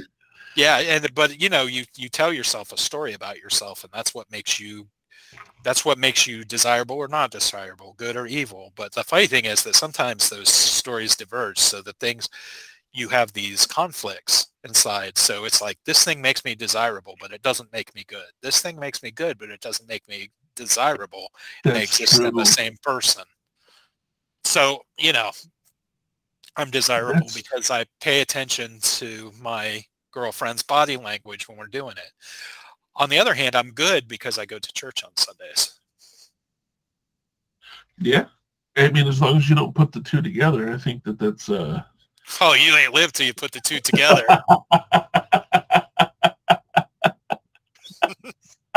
No comment. oh gosh. All right, there, peanut gallery. yeah, you Well- go. Uh, Hey, that's my job. Hey, if I wanted to do, if I just wanted to do flat out sex stories, man, I could do some about some confessionals. See, I've always I've always wondered with that if the people that do those do them because that's really their interest, or they know that they can tell the story and that is what pays the bills while they're doing what they really want to do. That's going to take a long time. Yeah, yeah, that's a good point. I think that that could be, and you are really like I'm getting to the point where I'm really realizing that you really should go cross genre, and uh, you should like leave s- some of your writing for your experiences, but um, it's not always good to claim experiences publicly Gotcha. because yeah, Gotcha, it's yeah. like so yeah, it's uh, and when I mean confessional, I mean the little booth. And, Yeah. and yeah, Church. Yeah. Yeah. Uh, but because I was so when I was a kid, the, it- really the story that makes the most that's going to make the most sense is I was just wildly divided against myself. I was like a pendulum that would swing back and forth between good and evil. It's like this week I might be uh, you know confessing my sins and and praise and worship in church. Next week I might be like doing something really really awful and worshiping Satan or something. You know? See, in, in my mentality on that is that I, I, it's sad to me that because of the stories that others have written, that we've told ourselves, that we've put ourselves into those, that you have that, okay, I'm, I'm good and I'm evil, depending on the day, or Yeah. that's just you. You know what I mean? Like that encompasses all of you. Well, some things you've been told are evil, some things you've been told are good. Let's go into the the universe on the other side where now they're reverse. Like you can go ahead and do that. Now the things that were good are evil. The things that were evil are good. Like I I and, th- and this is the psychology part of me. Is am going okay. I one I believe that I'm I'm perfect. I'm perfectly me. Every every instance that's happened in my life has perfectly formed me, right? So I take away the oh I'm not perfect wording that people use because people love to say that um, and go I am I am perfect. I'm perfectly me. You know I might not be perfect to your standards, but I'm perfectly me and you're perfectly you. That's the way I look at it. And I'm working really really hard on the um, instead of like, okay, there's good parts to me, there's bad parts to me, going, there's just me. You know, I'm going to evolve where I evolve physically, emotionally, mentally, uh, but there's just me. And that's when I hear, you know, you say something like that, where you're just like, okay, you know, here, I'm going to go to church on this day, and then I'm going to worship Satan on this day. Well, how about you go church of Satan? Now you're doing them both. You know what I mean? like, like that, yeah. that sort of thing, where it's like, instead of focusing on well, there's good and bad parts of me. Uh, uh, okay, how about we just go, there's parts of me. This is who I am. And this is what I do and where I go. I like to use the word evolve because evolve is just changing. You yeah. know, we, we may change. And, and I, I stay away from change sometimes, though, because it's like, well, I got to change to be better. That's the one I don't like. And I don't want to change to be better because that means that I'm bad now, you know, or I'm not as good now. I'm yeah. just me. I'm perfectly me. I'm where I'm at. I'm going to evolve, which means I'm going to grow into whatever I'm going to do next. Whether other people see it as good or bad, so be it. But you know, I think that age. I think that age and experience take the the edges off of things like good and evil because it's yeah. uh, after a while you're just sort of like, and sometimes you realize that you have to be a worse person.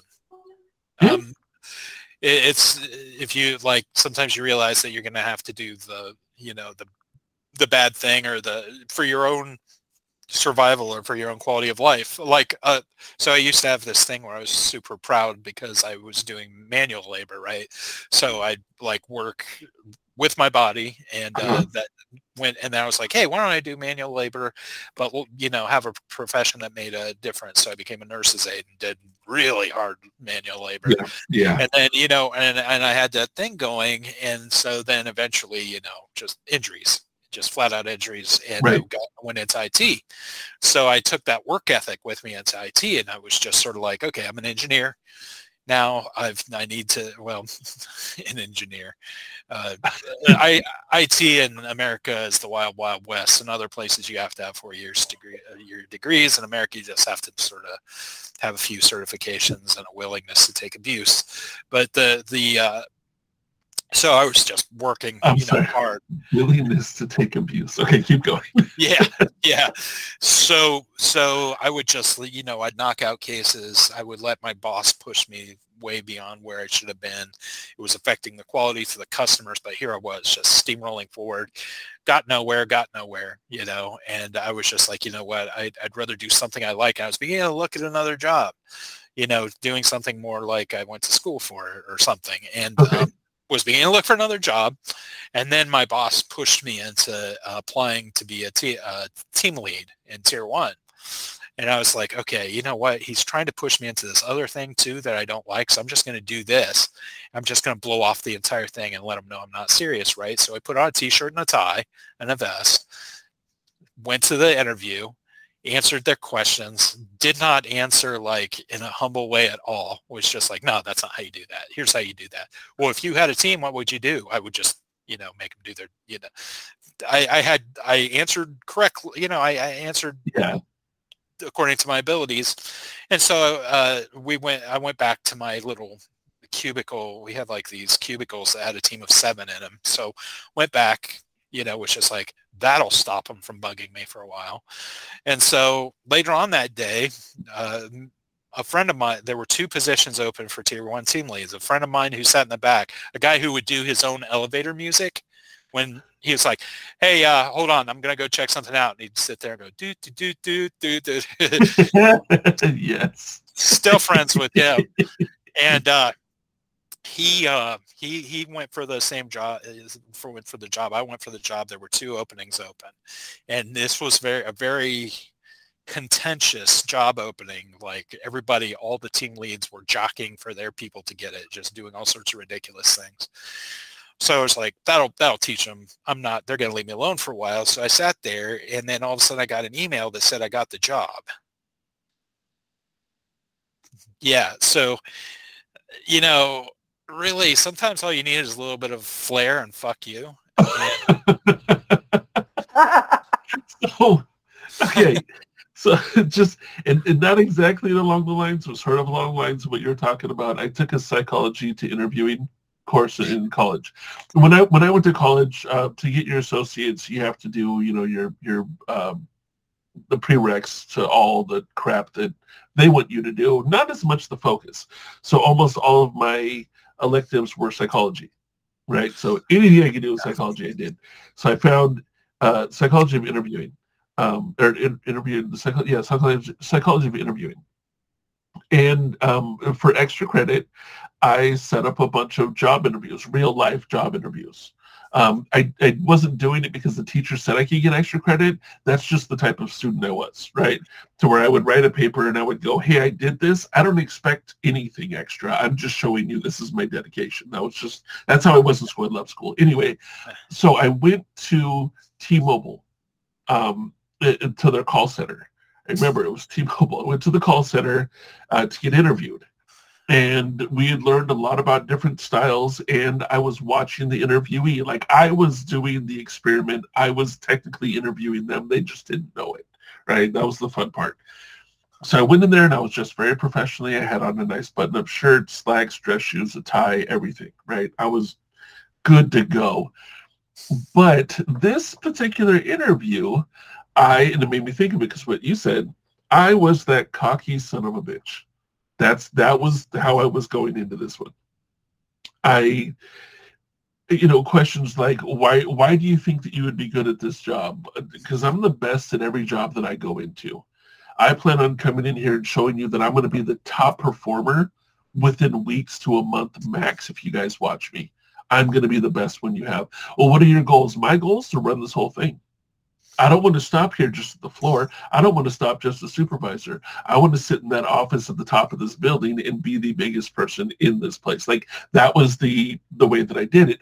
The thing that I couldn't have planned for that worked out better than anything ever was they, it was it was in the call center that we were having this this interview in, in the office. They were having a team meeting uh, in a couple of um, rooms over right? And that was when the big thing was, all right, who's going to do it? We're going to do it. Who's going to be the best? We're going to be the best. Yeah. right? Yeah. That shit was going on. So the, the, the lady had asked me a question. I'd answered something very pompously. And right at that moment, all you heard was cheering and clapping, right? And me, I feel like I'm a fairly quick, quick person before she was able to, because I had finished what I was saying, the cheering started before she could ask the next question. I said, well, it looks like they like me. Looks like they're into what I'm saying to you. And then I just sat back. I I shit you not. You know that thing you were talking about about you know crossing the arms. Yeah. That lady went from leaned over talking to me to leaning back in her chair. She crossed her legs over. She put her arms and kept asking questions. And I'm like, oh, I just fucked this whole interview up. so I doubled down. And every time they cheered, I'm like, look, you, you can't help but not hire me. They already want me here. You know, like that sort of thing. Like, I I went to town. I did not get that job, by the way. Um, I went to town, double and triple and down on it. Um, but but it, it, honestly though, and this just going to with storytelling and and and you know the that was a a part of me. I I try not to be a pompous person. I try not to be a boastful person, but at the same time, it feels nice to say some good shit about yourself. It it really does as a human being.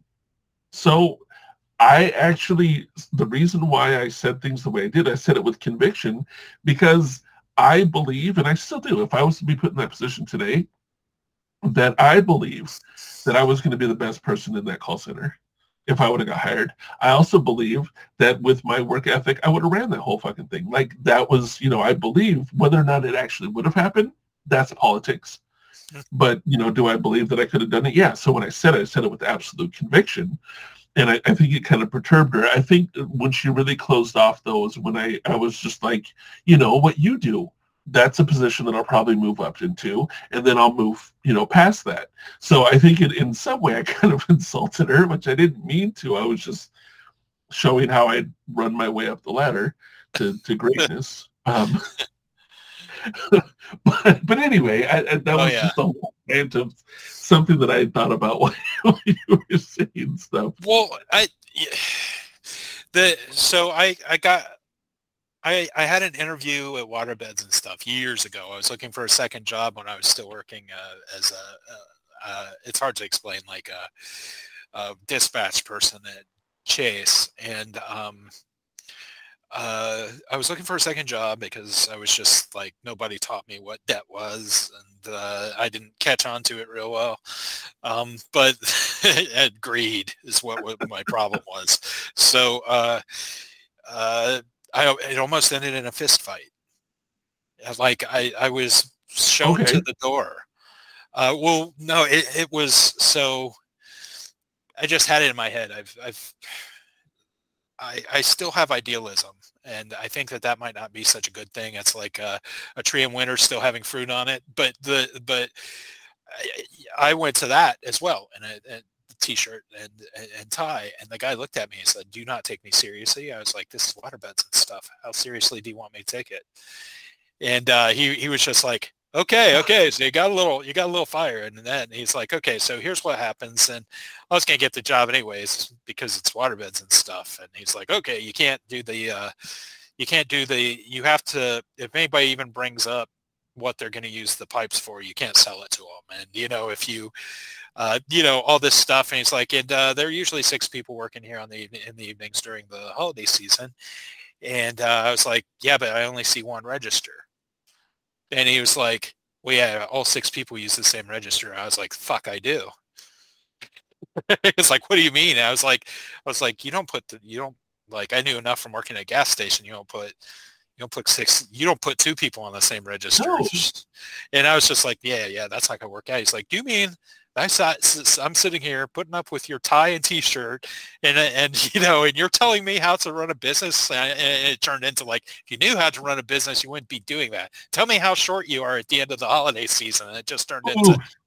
oh, oh, oh, yeah, but the real question is, were you wrong though? I wasn't wrong in a sense. I was yeah, very I mean, wrong in another. Delivery, maybe delivery could have been adjusted. Well, no, I mean there just comes a certain point. The, the, it was, you know, I, to this point, uh, to this day, I mean that store eventually shut down, and I can only guess like one of the many reasons. But you know, it, I might have had who know, and, and, who knows? Like if we hadn't gone through that right then, I might have accidentally gotten the job. Uh, and then I'd be like partway through November, and then somebody's like dipping into the cash till, and guess who it's going to be? It's going to be the t-shirt tie guy. Yeah, yeah. See, that's that's that's the first thing because as a business owner myself, and and been one for a while, first thing is accountability. If you have six people grabbing at the same cash till, look, you got a good one in six chance that one of those needs lunch and doesn't have the uh, money on them, but they will get lunch right? Yeah. It's it's not saying it's guaranteed, but that's a pretty good chances that that somebody's buying Taco Bell for the office and really the office bought Taco Bell for everybody, if you know what I mean. Well, what turned it from uncomfortable to red hot was the things that I was saying. His uh, employees were nodding their heads and like I was hearing, uh huh. Was Like, so I bet you, have you ever come come out with more money in the uh, register than you should have? You always come out with less, don't you? And uh, somebody somebody behind the counter was like, "Yeah, that's what's up." oh, see, look, look, being being real about it, being real about it. It's.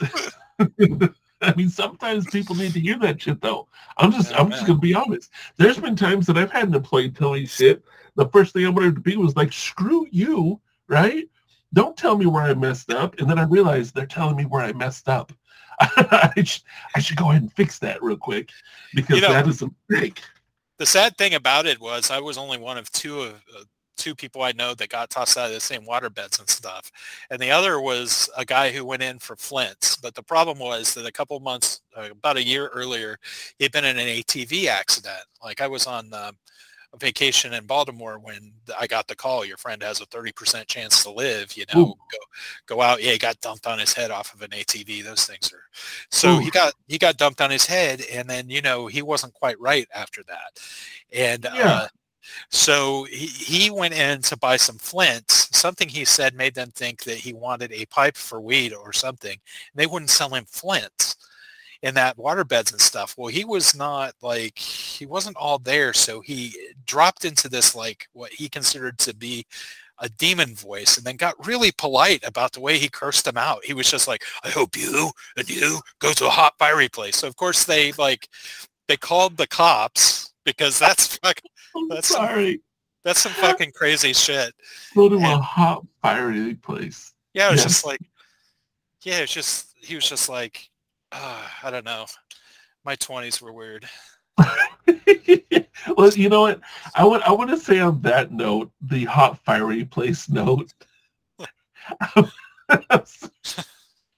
I you know what? I kind of want to use that on somebody. I don't want to tell somebody to go to hell anymore. I don't want.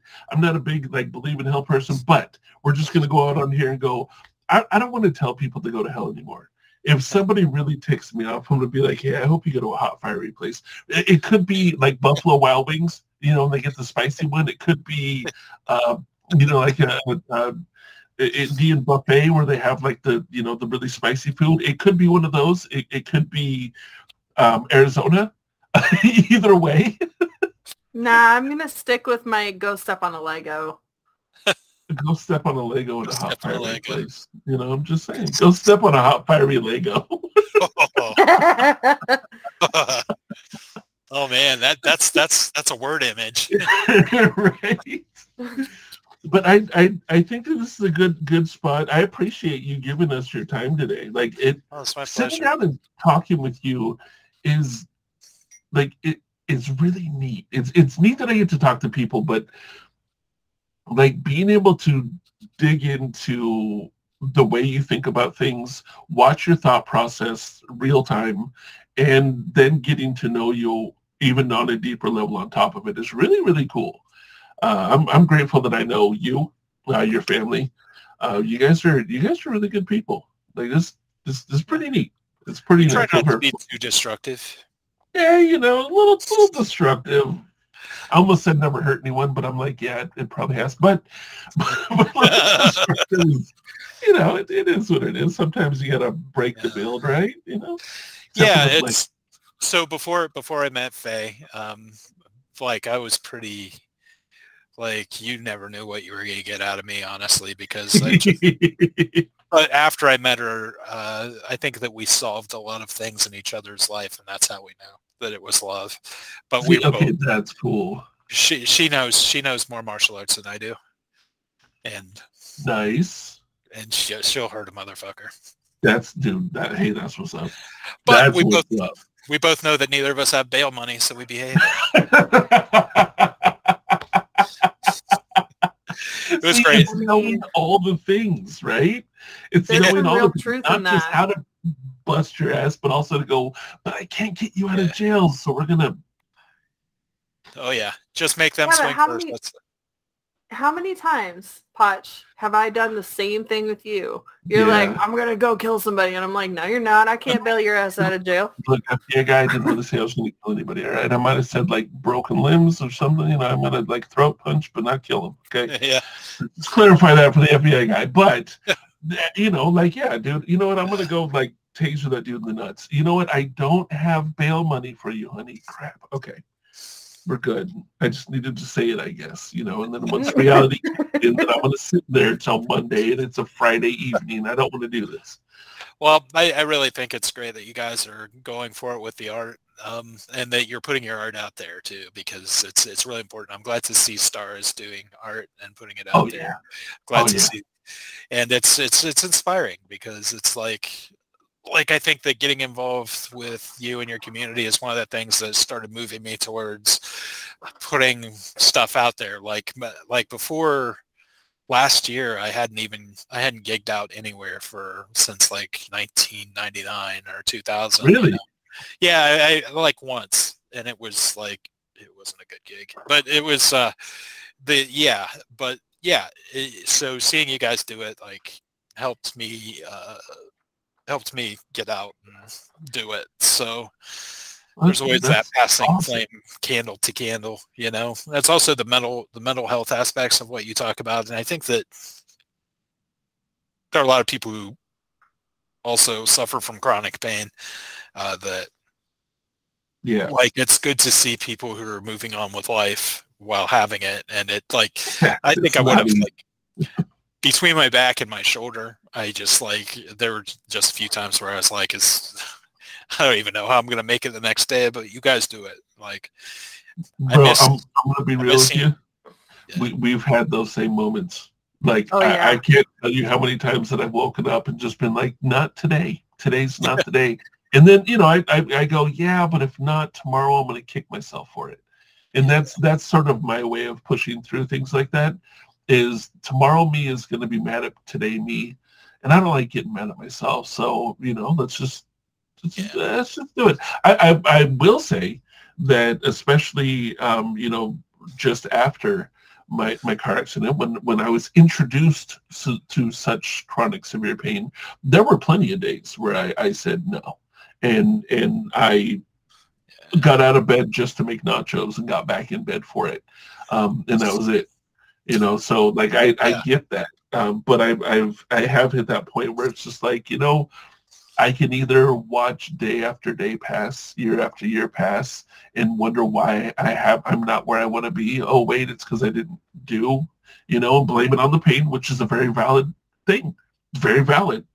Um, or just go, all right, I'm going to look at my new limitations, but I'm going Yeah. to do the best with everything that I have, and and you know, just be happy at the end of the day. Now, now tomorrow me looks back at me today me and goes, hey, you, you freaking did it, dude. You know, good Yeah. job. Yeah. Yeah, that's that's that's a good way to do things. There's some there's still some days where it's just like, oh man. Chronic pain changes you. It really does. Dude. Well, don't don't get us wrong either. There are those days where the both of us will crawl out of bed. We're like, yeah, we're not doing shit today. We're Yeah. going back to bed. Yeah, like it happens more often than we would like to admit. Unfortunately, I think that I think that also like especially when you're a couple and you're so like linked into each other and also, you know, who knows what causes some some stuff to flare up like uh yeah. pressure pressure in the atmosphere who knows but like sometimes she and i the same days are just sort of limping towards what we need to do you know Yep. but But, it's- but but we're all but doing just- it together I was going to say, keep in mind though, you might be limping towards it, but at least you're going towards it.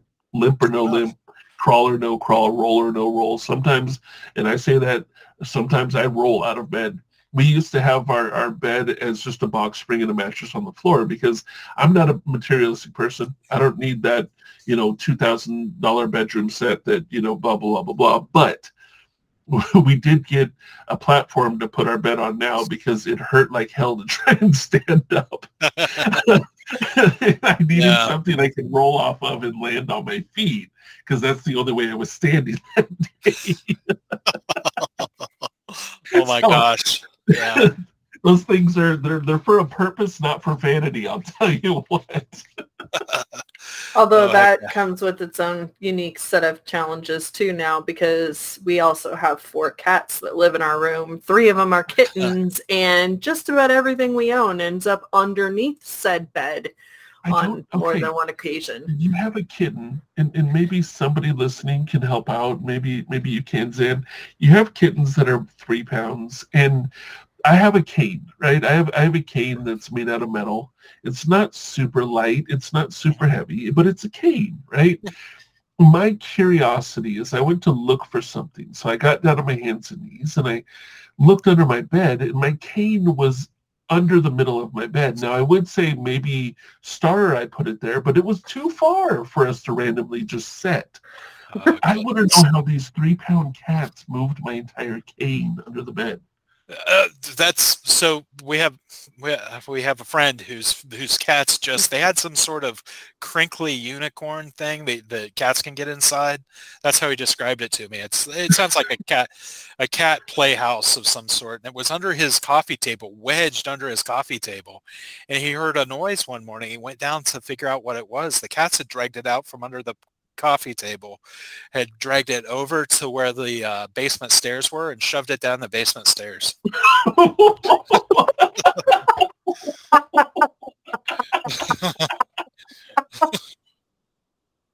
I I just pictured this happening in my head. Just with this unicorn tumbling end over end. the cat standing up in like the uh, the looking up view of the cat silhouettes, just looking down at it like we've murdered you. Bitch. right? I can see just a little paw with that one middle finger. With cats, where there's a will, there's a way. They won't. They don't like Mike cane. My cane is made out of wood. I don't think they like it so much, but man, do they love the hell out of some of these wires. Dude, dude. oh, Okay, the wires. a, a 42 inch screen, t- 42 or 47, I don't know, but a, a LED TV with on a stand. Uh, we we have our our uh, our dresser, like a low boy dress, dresser in the closet. Um, almost all of our hang up clothes are in my office because the cats would jump up and hang on them, right? So the closet got emptied out because the cats wanted to wear the clothes, I guess. Um, so the dresser's in the closet, so it opens up room in, in our bedroom, right? You know, we're like, hey, this this will be great spacing. So we put the TV on top of the dresser, so that was you know further away. And, and so anyway, I was streaming one day and I heard a crash, and and you know I'm like, okay, the cats are being crazy, you know. And this is when they were still you know two two pound little buggers, like they were still small. And I thought maybe they knocked over a box fan. We have box fans to circulate the air, um, and so I didn't think twice about it. And I get a, a text on my phone from Star, who's in the same house, and I'm like, random, uh, and it's a picture, and that TV was upside down on the floor. And, and, and mind you, it's a, a very nice LED, uh, I should say was, that's giving away part of the story, a nice LED smart TV, right? Yeah. cost an arm and a leg when it was brand new. It's a couple years old. And so I see the picture and I'm like, oh, they knocked the the um the TV off the the dresser, which was a feat in itself. You know, um, they had to they had to have like huddled up behind it. You know, Blue Forty Two, like they had to have worked together. And then she sends another picture of it turned on. And uh, so when I said it was a LED TV, there are, I don't know how they did it, but they broke it in two different places on the screen, spider webbed it two separate places. And I'm like, you're so small. Like, how did you do this to, to this TV? And I still don't totally understand how they did it, but they did. That's their superpower. Like they, have you ever caught an adult cat teaching a kitten how to knock things off a shelf? No, Oh, it's great. yes. you little turd. Yes, I have. Fidget Oh. has taught all three of those girls. Yeah. So it like cat kittens will do it wrong the first time. They'll take everything and just sweep it off. But if you if their mom or you know another adult cat catches them, the cat uh, they'll actually hold the kitten back and go, "No, this is how you do it." And they'll do it one at a time Wow. and shove it right off the side. And it was just like, and the more complicated your cat's personality is, uh, the the more likely it's going to happen that way. Like there are some cats that are very, they're just very simple cats, and then there are cats like Bengals that have a very complicated personality, and they'll just be like, no, no, no, no, that's not how you shove that stuff off. Here's how you do it, and they'll like work in tandem to do it. And look, look, look. These humans like this thing. This is Yeah. how you destroy it. You, if you look, little kitten, my my child. If you want to make them cry, we all want to make them cry. This is how you do it. Come on, don't make me smack you. You no. gotta make them cry correctly. Fidget Fidget taught Panda and Panda ran with it and taught the other two and Oh now gosh, Panda is a tornado. dude, Panda and Bear are both just horrible cats that knock everything over and are little tiny hurricanes of destruction. that we love dearly and we feed and spend tons of money to make sure that they're well taken care of and, and they live a very soft life. Yet, Bear is an all black void cat, right? And Bear from the beginning, from from a kitten, because because the mom cat is there, like we watched him be born. Bear was this puffy little black cat, like puffy, puffy, and I'm like, we're keeping that one. We were gonna get rid of all of them. I'm like, Bear stays, right? Like I'm protecting Bear. Bear is ours. Um, so Bear, Bear's this sweet, innocent, like, don't hurt me, sir. Please don't hurt me. I'm just a little kitten, right? That look. Right? And, and then when you come in, Bear sort of like hunkers in the corner, like, I've been beat enough, sir, even though Bear's been babied and protected like no other cat I've ever seen. Yet Bear's the one that you close the door and you can almost hear, fuck yeah, they're gone. and then you walk in and Bear's like, no, sir, I didn't do it. Don't beat me. Like, what? that is the relationship of, of Bear. And she's also the one that instigates all the fights in the Yeah. bedroom. All of them. Well, I was going to suggest, but it sounds like you shouldn't have them near LED TVs. But we started to play Stray, and uh, did you? so now Pi will get up next to the TV, and like she wants to get through the screen to the other cat and just say hello. And over on Nice. the other side of the screen are places she can jump up without getting sprayed. So now it's just like constantly pie whack it in front of the television trying to get through. Ah, kitty kitty. Oh, Yeah. dude, cats, cats is, you know what we need to do? We need to just have, we need to have like 15 people on and do a cat podcast. That- that- That's a great idea. like it'll be chaotic, but it, that will be reasonable for a cat podcast. Just, just one episode, 15 people, insanity, laughing, crying, and then that'll be it. and sharing stories of cats. yes, it'll be the eight-hour podcast of, of sadness and joy at the same time. It'll be a Stephen King novel where you build up the one and then it dies. Yeah. Like, yeah. Oh. Oh, no, not the cat dies. Your hope is, no, no, no, not the cat dying. Your hopes and dreams of having things not broken in your home die. That's what dies. How'd you get into the engine block? Right. How long have you been living on the exhaust? like, hey, didn't you buy a brand new Ford F-250 last year? Why is it taken apart in your driveway? Cats. Yeah, Cats. That's my my dream is over cats. we don't then, know how I got into the catalytic converter. We just know we had to deal with it. right? And then Why is why there don't a you get dead rid of the mouse in my shoe? Why don't you Yeah. get rid of the cat? What? No, never. We will never get rid of the cat. Are you insane?